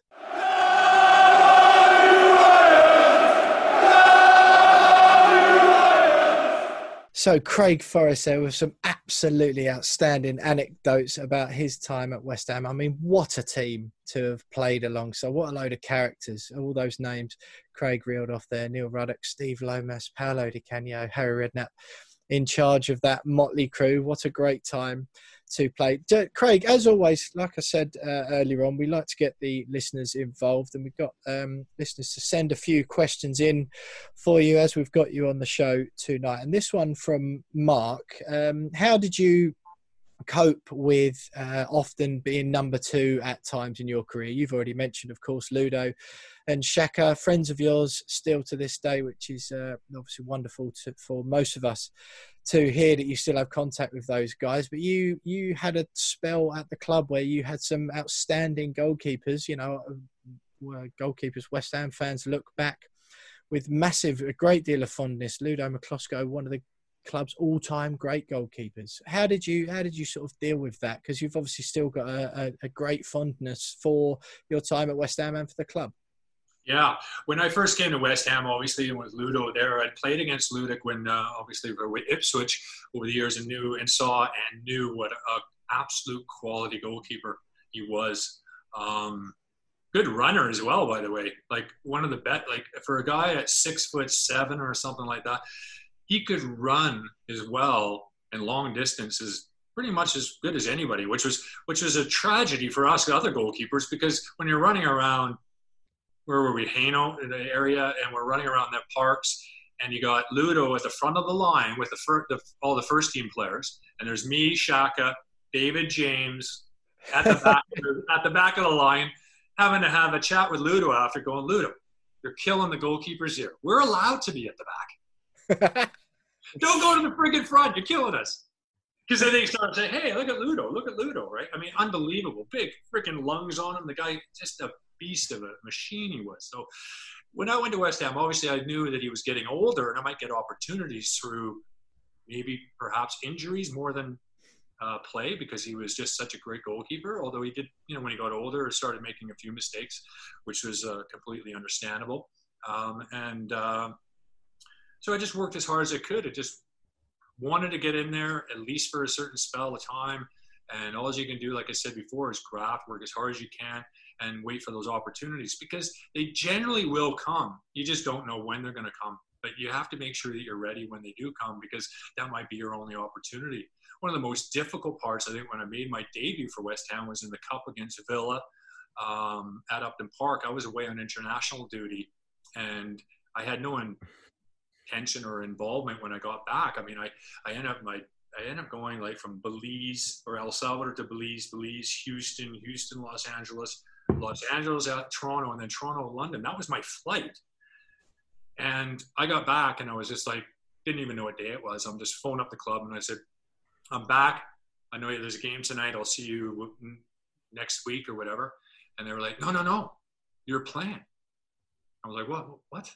And they went, yeah, Luca went down and training. He's not a calf. You, you got to play. So I was like, just sideways. Didn't know what day it was. I ended up going straight to Upton Park and playing in the game. It was one of the only games that I actually don't remember anything except we did win the game um, about it.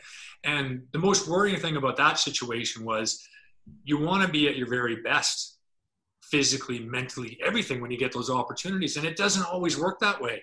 I was in a terrible state and it was my debut, but if I made mistakes, the fans don't care that you travel. They don't know the situation. They could care less. They just want you to perform when you show up. So there's pressures like that, and uh, and just you know expecting the unexpected sometimes. But try to be as ready as you can. But even at that, you know, you, you just never know when those chances are going to come up, when those opportunities are going to arise, and you just better try to grind through it and do do the best you possibly can.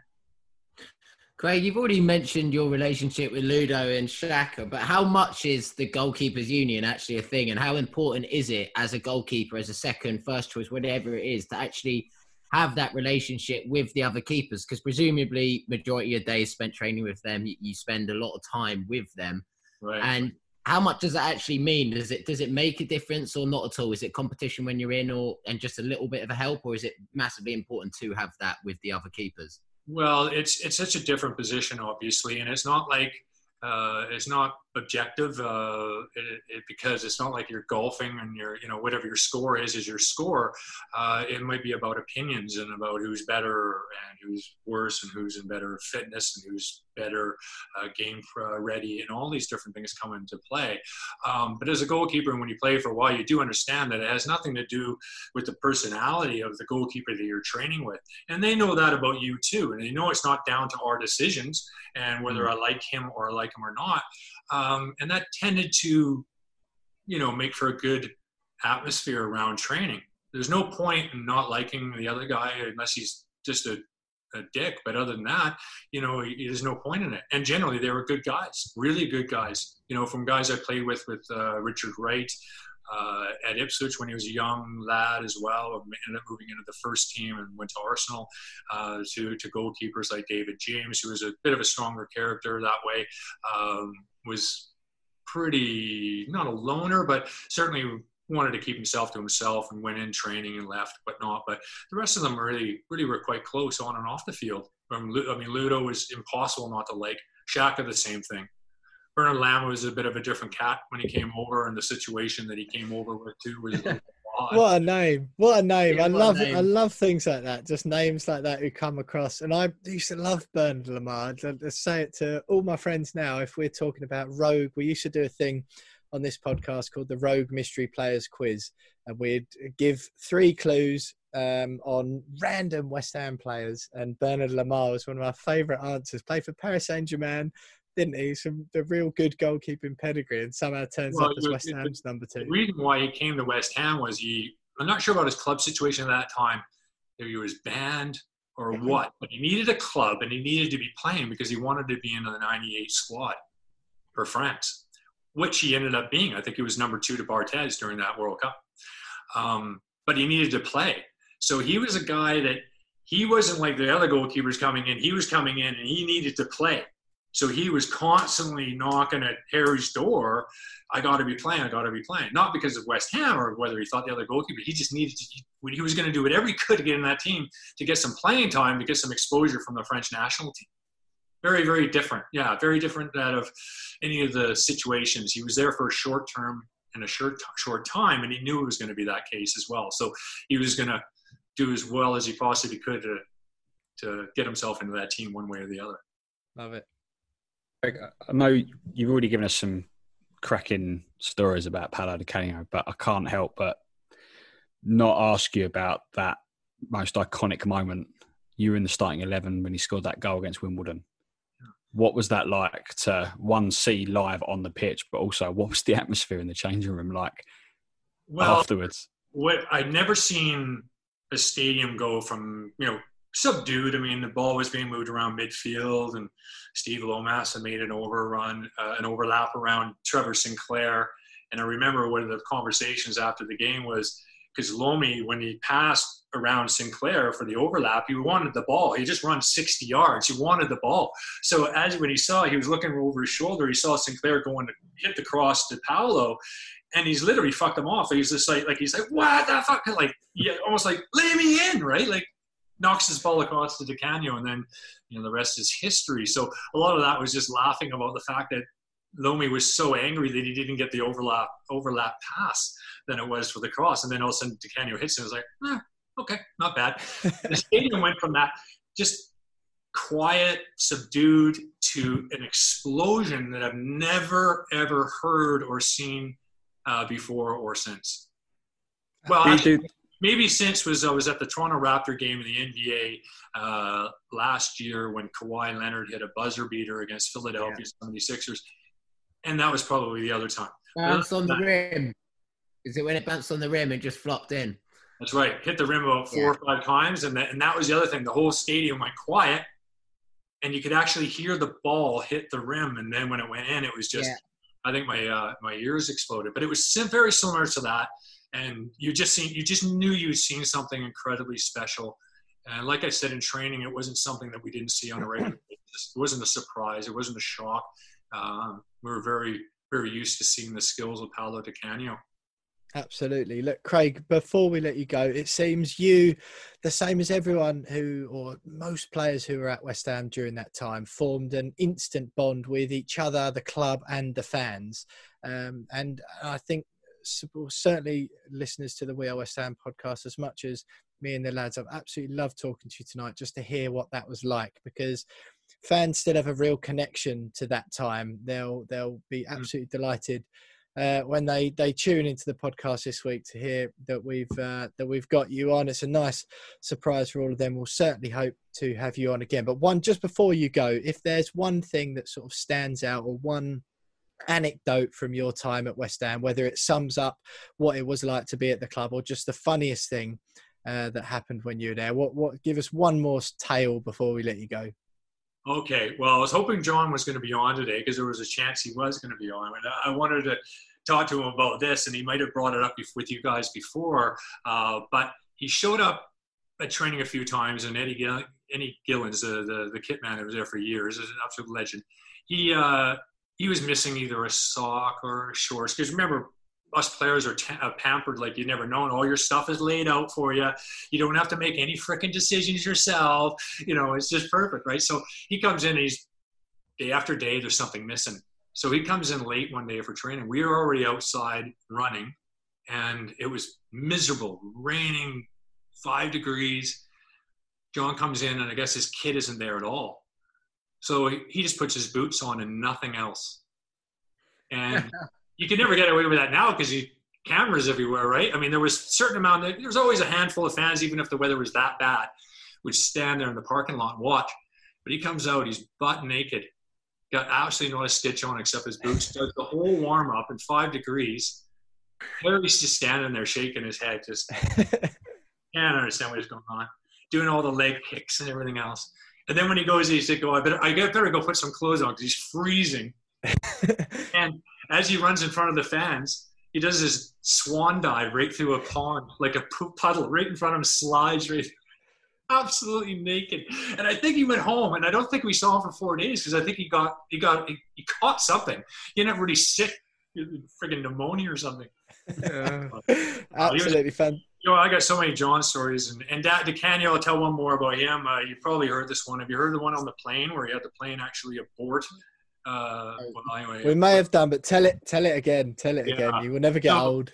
I was about I don't know a third of the way up the plane. We're flying up to Newcastle, I think, and uh, we're we taxi right to the end of the runway. We're ready to go, and the stewardess is sitting there looking down the aisle of the plane, and she's like, "Sir, sir, excuse me, you have to sit down. We can't take off." I look behind, and there's Paolo coming up the middle of the aisle. No, I've had a dream. I've had a dream. I want off. I want off. And anyway, the, and the pilot comes on. He's like, "Sir, we're we're actually ready to take off. Sit down." And Harry's like, "Paolo, sit the fuck down, you fucking maniac." He doesn't sit down. He wants off. He will not sit down. So we have to taxi back to the gate, lose our spot. We're delayed. I don't know how long. Let him off with one of the directors who had to get in a car and drive him all the way to Newcastle. And that was the end of that. Except everybody's on the plane going, you know, you, you know these these crazy people like Paolo. There's something to him as well. I hope he's, you know, the dream he had. I hope he's not right. he was so scared of flying. He was the only guy that made me terrified of flying was Paolo. If you sat next to him, my hands would sweat because he was just terrified. Every little bump on the plane, he would be almost screaming. So. what a what a man! What a story, and what a uh, what a period of uh, of West Ham history. I think one which almost all fans who who were around at the time and can remember it look back on with utter fondness. Well, look, Craig, we did try and get you uh, on tonight for the reunion with John Moncur, and we 100% will do that in the next few weeks. Technical issues letting us down this evening, unfortunately, but uh, it's been an absolute it pleasure. Wasn't, it wasn't technical issues; it was John. well, when I heard this was than me. when I heard it was going to be more than just audio, I was like, "Oh, this is going to be problems for John." well, you're, you're his former teammate, so we'll let you hang him out to dry. We still want him on our side. So, but I, uh, I, I definitely speak um, for myself, certainly, and I'm sure for the lads. But it's been a genuine pleasure to have you on. Those anecdotes are uh, worth their weight in gold. It's been brilliant to hear your thoughts on the game against Liverpool at the weekend. Fulham coming up. Um, fingers crossed we can win some money with the Betway charity bets. But Craig Forrest, uh, thank you so much for coming on to the We West Ham podcast for the first time. We sincerely hope that it is not the last, and we will get you on for that reunion with John Moncur soon. But stay with us because next up we've got Fulham podcaster Joe Sansom from the Fulhamish podcast to look ahead to this weekend's game.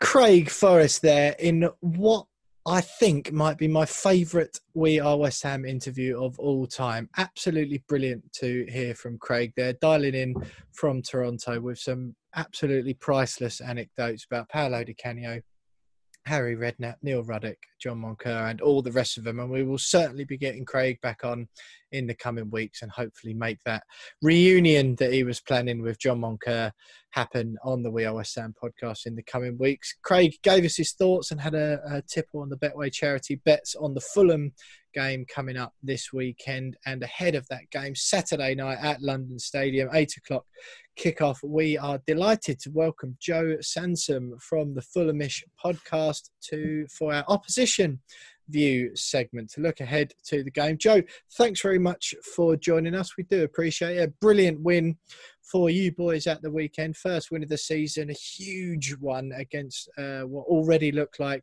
relegation rivals West Brom. Uh, that's a big monkey to get off your back. I'm assuming you're absolutely thrilled that, uh, to get that one in the bag. Yeah, and cheers for having me on. Yeah, it was. I was really nervous for the game yesterday. Um, probably the most nervous, other than the playoffs, that I've been for a, a league game in a long, long time. Like it really felt like if we didn't win, um, then we're already looking up against it. We look up against it as it is, um, and it was really important that we could pull ourselves out of the relegation zone, even if it's quite early on. I think um, you know, psychologically, it's quite a boost because everyone said from Jamie Carragher saying he was more certain we're going down than he was of anything in his life. I think was the phrase. um, uh, I think I think it's feeling a bit more positive now, and we really looked a, a lot a lot better yesterday. We were much improved going forward and at the back, and hopefully it's a sign of things to come. Joe, with um, obviously a bit of a West Ham connection with Scott Parker in charge, we probably all love him, obviously, with what he did with us. But what is the feeling with Fulham fans? Because obviously, I spoke to Dom in mid some parts of the season last year. He wasn't too sold on him. But how are you guys all feeling about him now? And how, how far do you think he can take you? Because he seems like a really energetic, positive manager and, and somebody could take you quite far. Yeah, I mean, I, I, I, was quite similar to Dom. It was quite mixed last season. Um, and there were times last season where I was thinking, I'm not sure he's quite cut out for this yet. I thought that um, tactically, um, in particular before lockdown, um, it often didn't seem like he was too tactically aware. Um, but I think he's come a long way since then. And I think it's very clear that he's learning as he goes along. And um, uh, I, I, always said that I think the style of football he plays, um, when we take the lead, under him, we haven't ever lost a game um, in the championship and this season as well. And um, when we take the lead, he sets us up very well to defend that, um, which is something that we uh, we're not very good at defensively. We've been quite shaky for a number of years, um, going back to when we were even a solid Premier League team. At the back end of that, we were very shaky defensively, and um, uh, he he's got a passing style of football um, uh, with a bit of, of grit um, quite similar to him as a player, I guess. He's got very high standards. Um, and, I, and, I, really liked him as a player for us. Um, uh, so he obviously played for you before he played for Spurs, and then he came to us from Spurs, and um, he was getting on a bit at that point. But he stuck stuck around with us when we went down, um, and captained us in the Championship when it was really looking like we might go down to League One. Um, and I really think that he can go far as a manager. I still think he's learning. I don't think he's like finished article at all. Um, but yesterday, um, I, I, think he outthought Slaven Bilic. And last season, um, one of my complaints about him was that I thought he got outthought by Slaven Bilic twice. So that that's an improvement. Oh, a couple of years ago, when you were last in in the Premier League, Fulham spent was it 100 million quid in the summer and yeah. it, it, massively backfired. And, and this year, there's still a lot of transfer activity in and around Craven Cottage, but um, a lot less spent. I mean, what are your thoughts on Fulham's transfer window and, and, and business, both in and out? Do you, do you think it, it, it was a lot more thought out than than a couple of years ago when you when you last came up? Yeah, I, I definitely think it's an improvement. Um, I, I, I'm satisfied by the players we brought in for sure. Um, I still think that we maybe could have done with another forward because at the moment it's it's really Mitrovic or no one. Um, I thought we could have done with another backup for him. The only complaint I had, I had, and it was quite a big one, but it was just that we took a long time to bring in the defenders that we really obviously needed.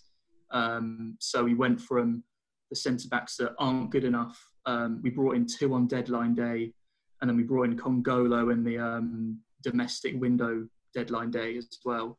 Um, it, I think I think it was tough because um, obviously everyone's saying, "Oh, don't spend the money, don't spend the money." We know what happened last time, but at the same time, our team was not good enough. Uh, like we finished fourth in the championship, we had a good season, but it it wasn't like the Leeds team or um, I'm thinking back to previous, like the Sheffield United team last year, where it was almost a Premier League team in waiting. There was a lot of players that um, you think might not be able to make the step up and didn't make the step up last time. So um, I think it was tough. Um, I think we got there in the end, but my complaint would be that um, I don't think we brought in the defenders quick enough. Um, and that could cost us with a few of the games where we put in some terrible performances at the start of the season. Um, in particular, the Villa game, which was quite, quite, quite an embarrassing defensive performance. Last night was the first time we saw uh, um, our new two centre backs together. Um, and in fact, it was a whole back five, including the goalie. Um, uh, like n- none of them played for us last year. Um, I think there was. I'm thinking maybe there was two players in the starting eleven, maybe three um, that were playing for us last year, which shows the the difference. Um, uh, but touchwood, I, th- I think I think we had a better window than we did in um, 2018. Joe, can I ask you a question? Uh, and this uh, you know, we will go on to how we think the game's going to go at the weekend. But yeah. I find Fulham a really bizarre football club.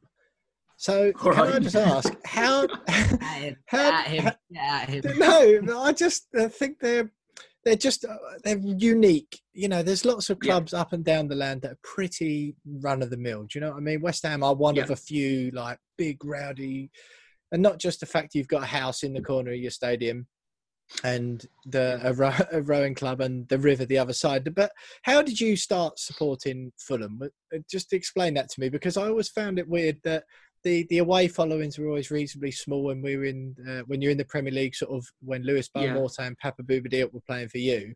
I always found Yeah. it confusing. Uh, I had my season ticket at West Ham, and I always took a, a real interest in away support and away followings.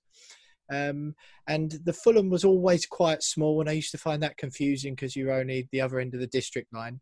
So how did Yeah. you how did you start supporting Fulham? Yeah, well, I started supporting Fulham in, in primary school. One of my best friends um, uh, invited me to a Fulham game with um, his dad, and my mum came with me as well. Um, I'd already been to one when I was very young that I couldn't really remember. Um, started going a few times and just I just loved it. Um, Are you from around so that I- area? Yeah, I'm, from, I'm, so I'm, from- I'm from I'm from Wimbledon. Um, so my closest Premier League club is Fulham. Yeah. Um, ironically, um, Wimbledon, uh, their new stadium, which they're playing in tonight when we're recording this, um, is literally right by my house. So obviously, if I was born now, that would be my local club. I still think I'd pick Fulham because my friends supported them, and I always went to games with um, my dad, just sort of the local club, really. Um, and then I got a season ticket with my dad. Um, and we just started going every week and just just just loved it. And the, the the small away crowds were it always sort of got me down a little bit because um, obviously it, it's it you'd love to have a big crowd, but in a way I'm sort of glad that the the people that do go to the games you can it means a lot to every single person there and um um the, the crowds are. I mean, we probably would have seen it this season. The crowds have slowly been getting better over the years, especially since I first started going, and you you you just know everyone there. Um, and, Even at the um, home games. yeah, even- yeah, exactly. And yeah, I mean, it's. I, I- think I think it's quite tough with. Um, obviously, it's tough for all clubs in London because there's so many. But when you've got Chelsea around the corner, you've also got QPR, who are always been, uh, I mean, a smaller club, but um, of a similar size. Um, Brentford not too far away as well. I can see why it is harder.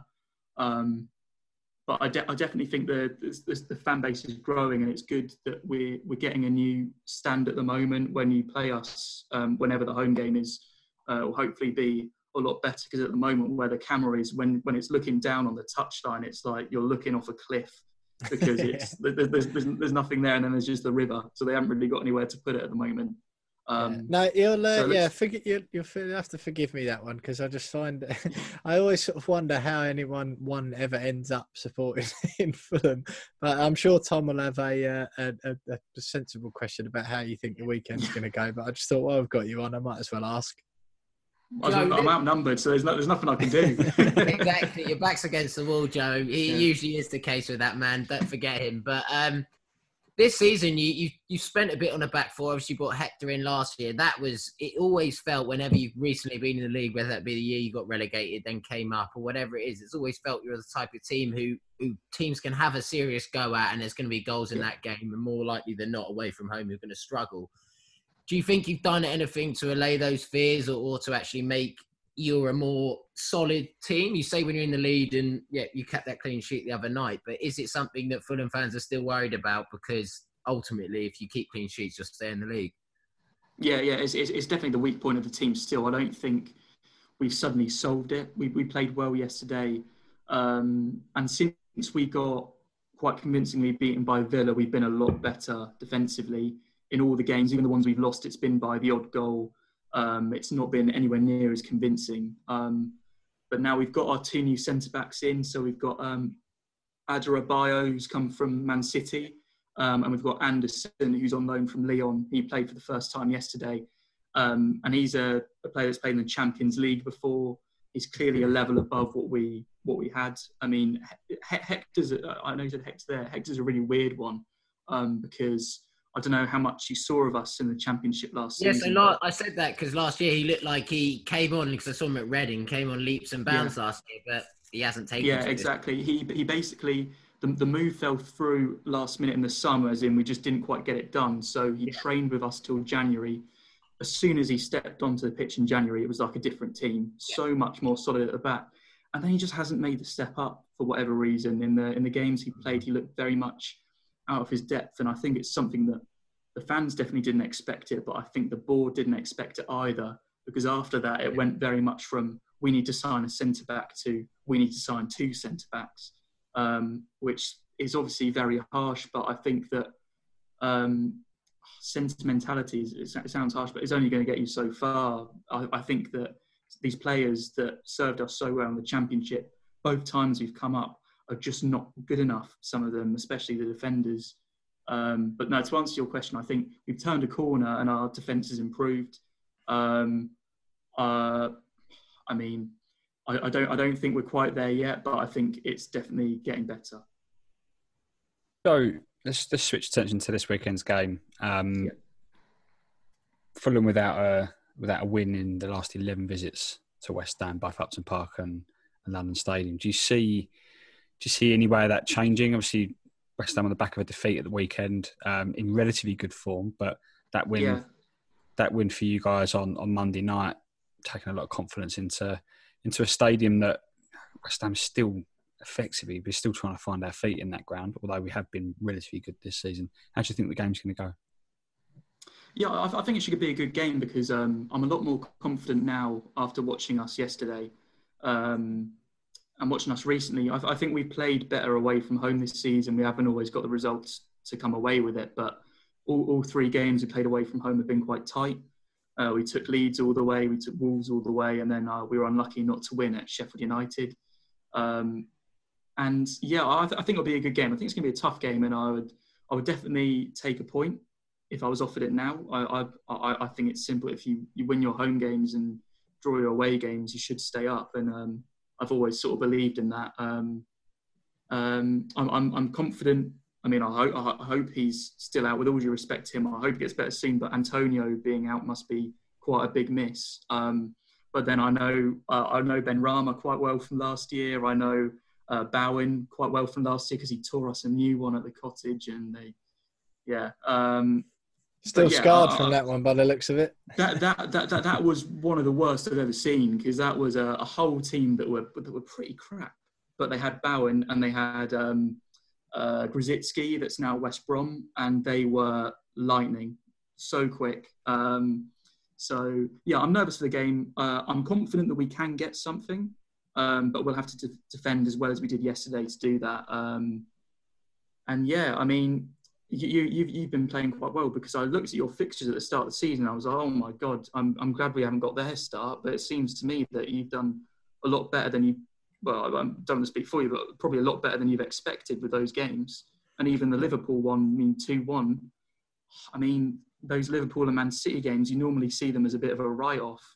Mm. Um, in recent years and got a got a point. Was it against? Mm. City yeah, we're point against City yeah. and then just narrowly lost. And you've you've got you've that's the exact tone of the podcast so far, Joe. Obviously, we are 14th. We've only got one more win than you have, but like you say, the games that we've had were um, were pretty grim. So to have eight points yeah. from those seven games when we were genuinely predicting that we may end up with zero to two points from from these games. I think we're we're all pretty pretty pleased with that. But Joe, we'll put you on uh, put you on the spot now because there's been a, a little bit of a an uh, a surprising tone of confidence among me and the boys going into this week's game. It's not a not a tone we usually hear.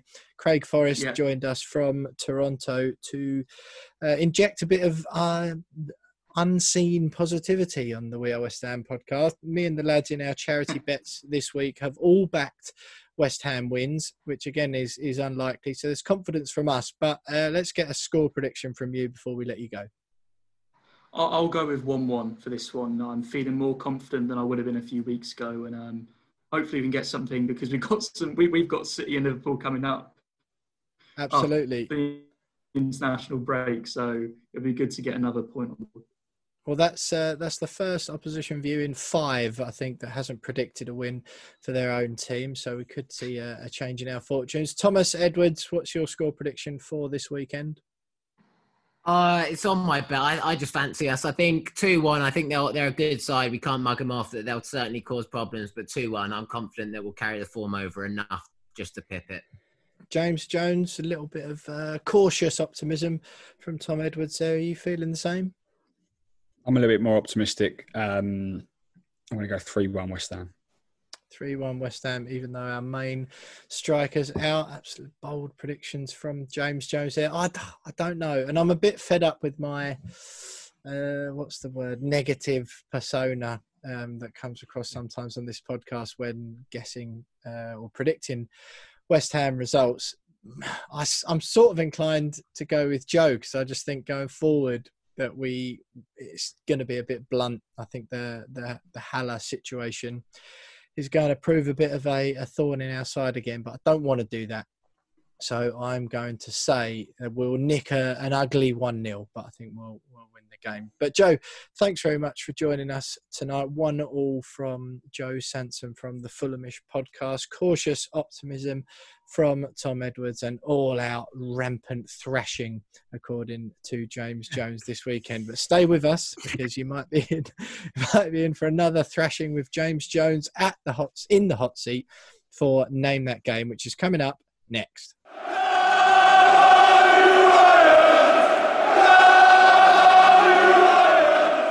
You are still listening to the We Are West Ham podcast with me, Will Pugh, James Jones, and Tom Edwards. And that was Joe Sansom from the Fulhamish podcast. Then cautiously optimistic that his team could get a point. Him, Joe opting for one all there. Um, I, I can't see it being a big free scorer, but I just think it's such a huge game, lads, because this is the first one of those winnable games, isn't it? The the fourteenth, the, the feeling of positivity and all that sort of stuff will quickly go away, won't it? If we lose this game at the weekend, or even if we draw, really against everyone's considering them as relegation fodder. And I know they've got a win last time out, but it was only against the second worst team other than them in the league, wasn't it? Uh, in West Brom.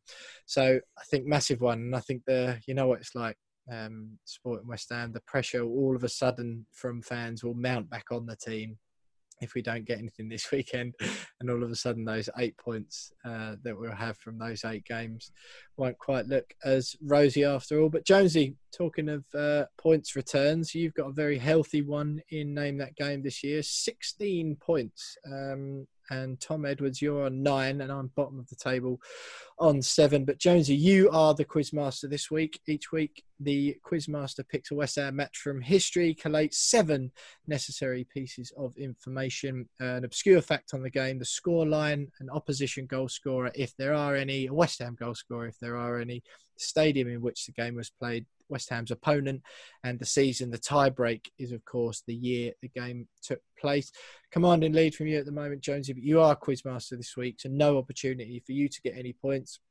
It's all down to me and Tom. Um, straight into it. Yeah, let's do it. It's a good, good chance for you guys to start catching me out this week. So, um, yeah, I'm quite happy to have the week off and, and ask the questions. Go give, us a, give us a chance here. Come on. Yeah, so uh, obscure facts is uh, in this game, well, this game brought the West Ham manager's first ever win over the opponents that day in 16 attempts in his career. What a clue that is. I'm going to guess 1 0. That is correct. Oh, that is correct. No way. What is he talking about? what is he? right, Tom. Tom, um, you got to give an opposition goal scorer. What opposition? None. Correct. That's the best oh, point no. I've ever had. Oh, that's, that's the best point I've ever had.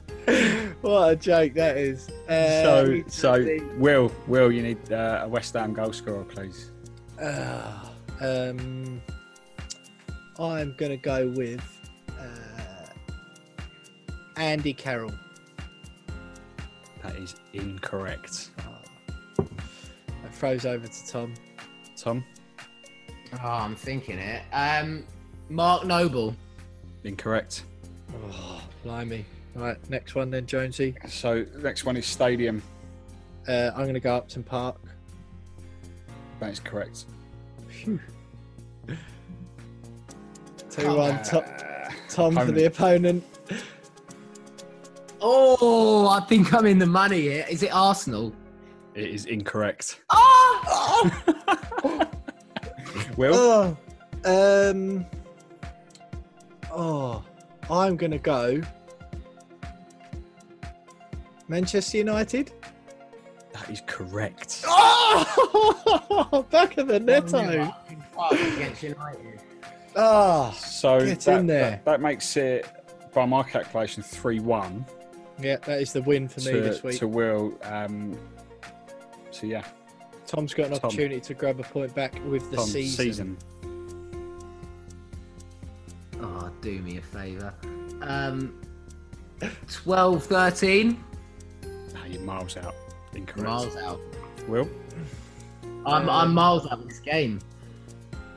Uh, oh dear. Um, all right, hang on. Uh, oh. Mm, Come on. Oh. I know it. 0809? No, that is incorrect. I think I got it. Do I get another sniff at it? No, no, you do not, as No. per the rules. Go on then, Jonesy. Try to creep in. So, so the game, the, the manager was actually Alan Curbishley Yeah, Yeah. his first game as West Rio Ham United manager. Rio, Reo-Coker. Coker winner. It was his first game as West Ham manager, and he got his first ever win in his entire managerial career against Man United. In the 2005-2006 season, Rio Coker scored the winner. That was And, in um, when? 05, 06? 06, Uh, 07, 06, surely. 07, sorry, 06, 07. Yeah. Oh, right. Yeah, was, That's a good one. That that threw me off. That completely threw me off. Considering I knew the game. That's good. That. well, that was, Oh. that was when Reo-Coker cupped his ear to the fans, wasn't it? Yes. Yeah. He scored at the Bobby Moore end, didn't he? Just to tap him. Yeah, he'd been getting a load of grief, hadn't he? And uh, yeah, that was uh, that was that was an odd one. That, but so that's three one to me as far as the scores go, Jonesy. That makes things a little bit more interesting at the bottom of the table, does it? Yeah, so Will, you got the three points. That brings you up to ten. Tom's uh, solitary point also brings him to ten. So neck and neck, just underneath. Jones, I'll be texting you the game next 16. week, so he doesn't get a he doesn't get a point. yeah, I do. I do vividly remember that because uh, there was there was quite a lot of negativity around Curbishley's appointment, wasn't there? Things were a Mm. bit weren't going well at the moment. United had a great team then, and uh, yeah, Rio Coco. I, I seem to remember like him coming out as if he'd been getting loads of stick, and I remember thinking at the time I didn't think he'd been getting that much of a hard time. But um, yeah, and then he sort of run along giving it all that, didn't he? For those who are watching on Yeah. YouTube, um, Yeah, cupping I'm- his I'm just to the look- I'm Bobby Moore end. I'm, I'm just looking at the BBC BBC Sport match report for that for that game, and I've got some quotes from Curbishley after, and he, he specifically says there's been a lot of criticism of the players, and they've got to answer that and face the music. And then looking back, I mean, I think, I think it doesn't. I don't think it wasn't wasn't just Reo-Coker. It was the majority of the squad were getting a lot of stick, um, given the form. But Yeah, because that they were rubbish. yeah, and that that win didn't even get us out of the bottom three at the time. And you know, don't forget we had Carlos Tevez and Mascherano in the squad, Yeah. um, and we were still battling relegation. So it's no wonder the players players were getting a little bit of grief from the fans. yeah, no, that was uh, that's a good one, that Jones. Yeah, I like that. That And was- you know what, as well, when when you said that the the first clue about the first win in however many, I was still thinking Moyes. I thought it was Moyes for Yeah. ages. I thought I, mean, Pardew- I, would, I was just umming and ahhing whether to give away the manager or not, but then I thought no, that will give away the game if I say that it was, it was Curbishley's first win over the opponent. So I thought I'd Hmm. keep it a little bit more mysterious. I thought Brilliant. Allardyce Kurt Pardew. When you said Carroll, I thought Will knew the game. So here we go. Anyway, Tom Edwards absolutely furious with his performance in name that game once again. Josie, I still don't know how you managed to get to 16 points. Did you have an absolute rout one week? I've, I have a route most weeks. he had Yeah. two routes. Um, I don't two think I've routes. lost. I don't think. I, no, I think I've lost one, and I out of what four, five. No, Three. must be it. I think you've done done pretty well to get to We're 16 points. Yeah, exactly, exactly. Well, look, James Jones on 16, me and Tom Edwards on 10 points each at the bottom of the name that game uh, quiz. There, West Ham one, Manchester United nil. Nigel Reo-Coker giving it large to the Bobby Moore end, uh, even though he was captain of a team in the bottom three of the Premier League. But stay with us because next up we'll be talking about another team who's in serious trouble at the moment. It's the West Ham women.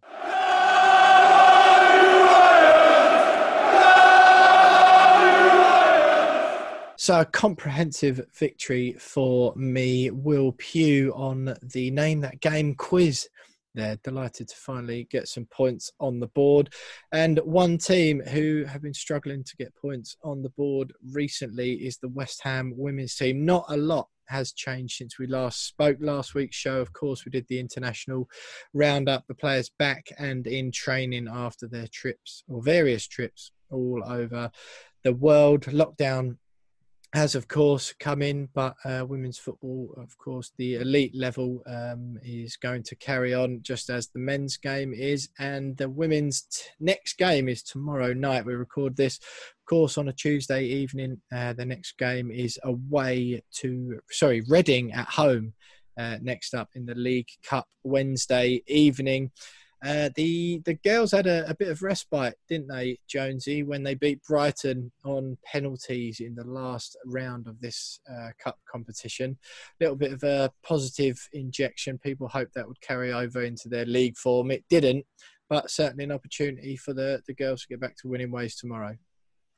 Absolutely. I mean, Reading are they're having a bit of a sort of inconsistent season so far in the league, and you know you have to think that anything other than a win here for for the team is going to just plough even more uncertainty and even more sort of lack of confidence into the squad leading going into league games at the weekend. And you know they're in real trouble. This does give them a little bit of break from from league form. Um, it's a one-off game.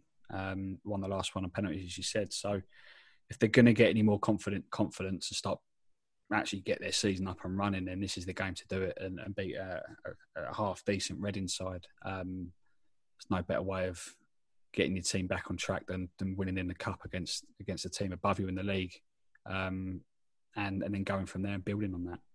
Yeah, having beaten Brighton already obviously gives uh you know there is a chance to have a have a decent cup run there, and um, hopefully the girls carry on that tomorrow. Tom, it's Birmingham away next up though in the WSL back in the league where you know that's really the bread and butter and that's where the girls need to start up in the ante a little bit. Um, some pictures being posted online in the week of, of the girls you know in training and working hard in the gym all that usual sort of stuff.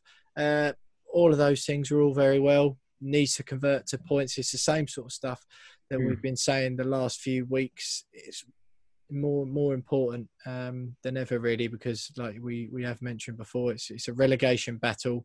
If they don't get a win, it's um, on the eighth of November is the Birmingham game, Birmingham away, uh, Birmingham again seventh in the WSL. That's Sunday's game.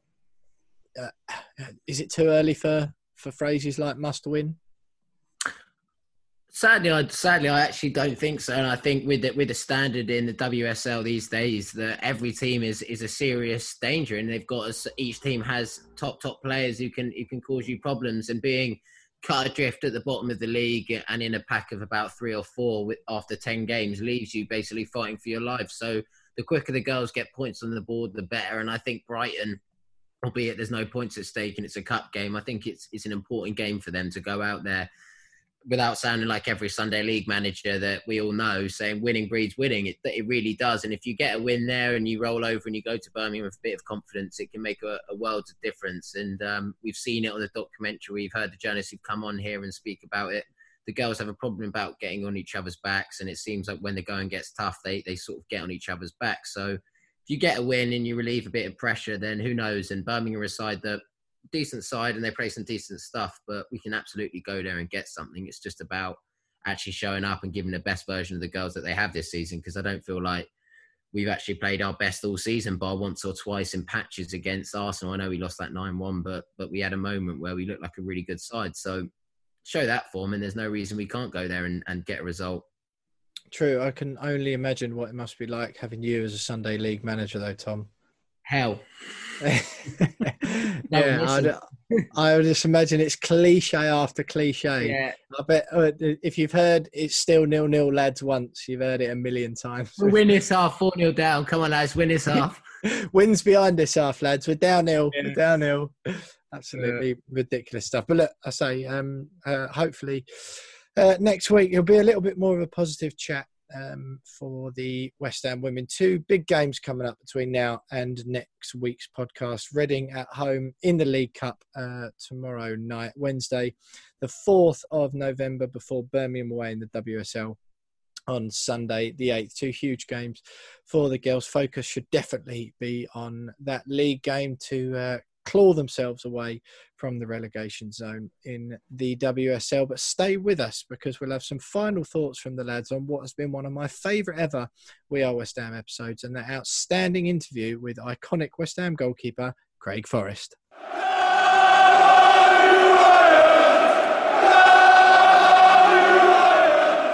So we're at that stage of the show again, right at the end. We've done all six segments on the We Are West Ham podcast. An absolutely brilliant one tonight. What an honour to speak to Craig Forrest, all the way from Toronto in Canada, iconic West Ham goalkeeper. Brilliant to hear from Craig. Of course, we heard from Joe from the Fulhamish podcast. Look ahead to Saturday night's game with Fulham at the London Stadium.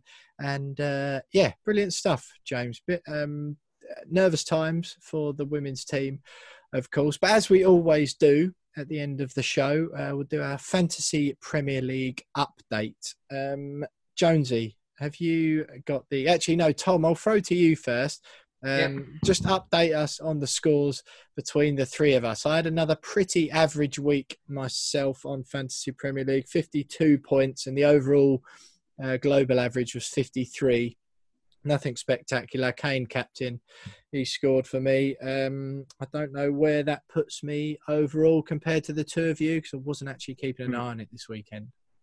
So sadly, well, you are top with 371 total points. I am second with 351, and Jonesy's five behind on 346. So it's pretty, it's a pretty close league, which which makes it exciting. But I think Jonesy got 40 this week. I got 49. You got 52. So we all need to have a good hard look at ourselves and and work out what's going wrong because one of those weeks again. But at least it's tight between us. So something to play for. I did have a quick. I did have a. I say I didn't keep an eye on it. I must have at some point because I did have a quick look at Jonesy's team. Sweating myself laughing when he was on about thirty-six points when most of his players had played. and I listened back to last week's pod, James, and you, you didn't sound happy, and you look even less happy this week. You don't look happy. I'm not happy about it, if I'm honest. So I, I had a little look back over the last seven seven game weeks and I think in only two of them, my captain has either got scored or assisted once. The rest of the time, blank every every week. Um, and Son, right, wash my hands of him. right, home, home to Brighton, home to Brighton. Yeah. He scored against us. He scored about 900 against Southampton a few weeks ago. Right, he even banged in a, a, a few at Old Trafford for fun home at Brighton can't even score or assist. No, I wash my hands of him, and it, it, it's it's ruined my season so far. I got no I got no time for it anymore. And you're I- actually bottom out of the three of us as well, which is a good. Tom, Which, you, which uh, is what I'm annoyed about, by the way. Yeah, That's the only don't reason why I'm annoyed. else. It's pretty poor form, isn't it? When all three of us, um, the the little mini league we set up just so we know how we all stand in comparison to each other. I got less than the global average, and I still topped the uh, top the table between the three of us this week. Tom, you sort of feeling pretty similar to Jonesy? I mean, I, I'm as it stands. I, I'm not. It's, I'm not here to have a go at anyone, but I absolutely hate Son as the best of times. And last week when he got more points, I was like, I c it's either I hate him or I hate him and he gets me FPL points. So I drag him in this week and same as two points, mate. Excellent. I've had Arnold in there since game one. I think he's got one clean sheet. He gets a booking every other week. I'm Oh, mate, Alexander he- He's doing my head in. I'm about. I think after the international break, I'm going to have to come out with some new ideas, get a wild card out there, and uh, try and make something happen. Because Pugh, you're definitely in sight, mate. Twenty points Yeah. is nothing. It's not massive, is it? But I'm definitely bidding Alexander Arnold this week. I saved up Yeah. a transfer, so there's a double him and Pulisic, who I uh, just kept faith with from the beginning of the season, thinking he was going to be the new Hazard this year, and because uh, the first bit of his name sounds like my surname. Um, but no, Alexander Arnold and Pulisic out for me this week. Jonesy, how does the overall We Are West Ham Fantasy League look? So all the listeners can join on CNY6OU is the Fantasy Premier League code if you want to join. I think you still can. How's that looking at the moment? I think Rudy Eagling was top uh, last Monday when we recorded the pod with Tony Cottee. How's it looking now? Um, and Rudy Eagling still tops the league. Consistency in a good way, uh, as opposed to my inconsistency.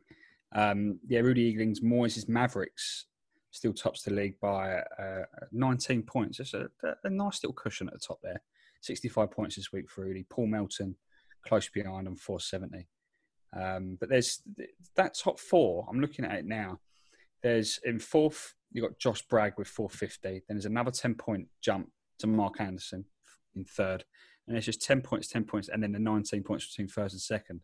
So that top four beginning to pull away a little bit, which is interesting. So um, have a little battle on our hands between that top four. Yeah, happy days for Rudy. He seems to be uh, the his name's emerged a few times so far this season. But um, yeah, as I say, if you uh, if you're a fancy Premier League manager and you fancy joining up and battling against me and the lads, and of, well, I say battling against me and the lads, me and the lads will be in the league. You just have to scroll down yeah. really far to see any of our teams. But if you want to battle against some of the other We Are West Ham listeners who are actually good at fantasy, then you can do that with the code I just mentioned there, lads brilliant show tonight. And you know, we, we, we I love talking to old West Ham players. What whenever we do it, it's always brilliant fun, and it's great to hear the stories. But I I was, know I hope everyone takes this in the correct way. I was pleasantly.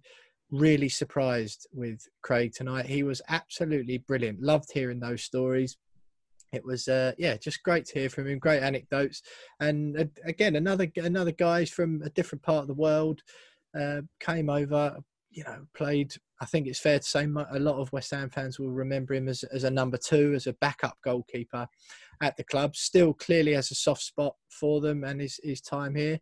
Jonesy just brilliant stuff to hear from craig even though you're only there for half of it. Um, just an, another brilliant guest for the podcast yeah, an absolute pleasure talking to Craig tonight. Um, some of the stories he gave us about Paolo and Harry Redknapp and you know John Moncur and some of those really cool, great stories from inside the dressing room and, and from the training ground that you know fans probably never heard of or just enjoy listening to. And it's great to have you know hear those stories from from players that you know f- fans just look back on with with fond memories. So um, yeah, Craig just an absolute gem absolute gem. Definitely, definitely my favourite episode ever.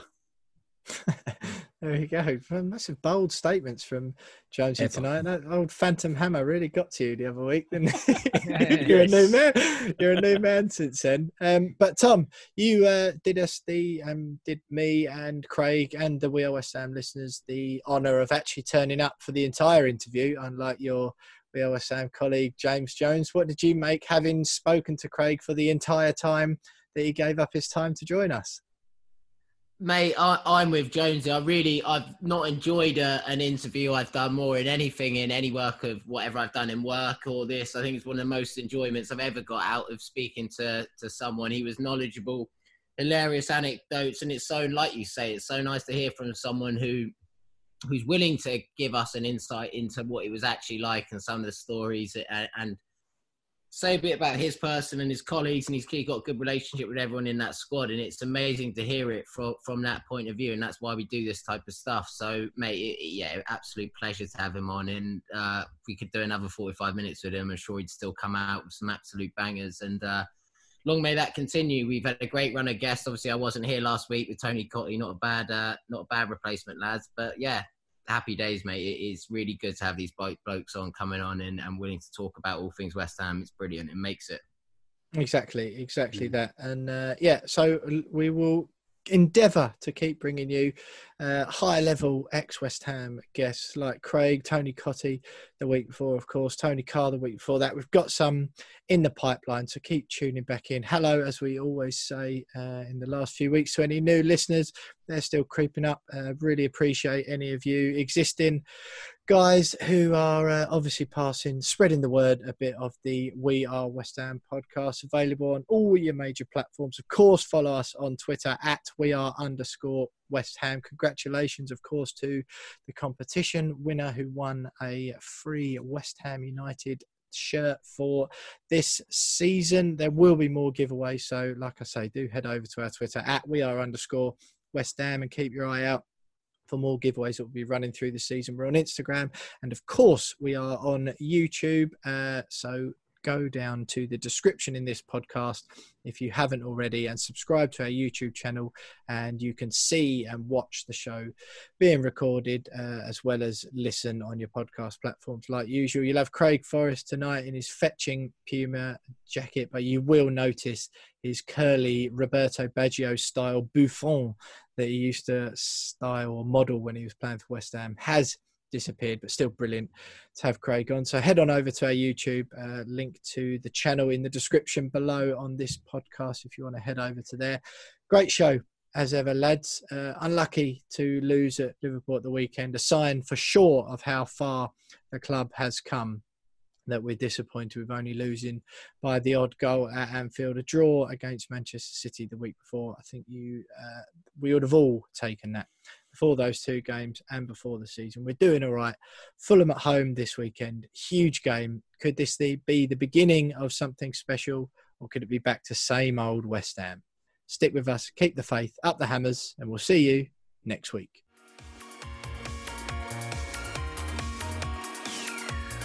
Hi, I'm Craig Forrest, and you're listening to the We Are West Ham podcast.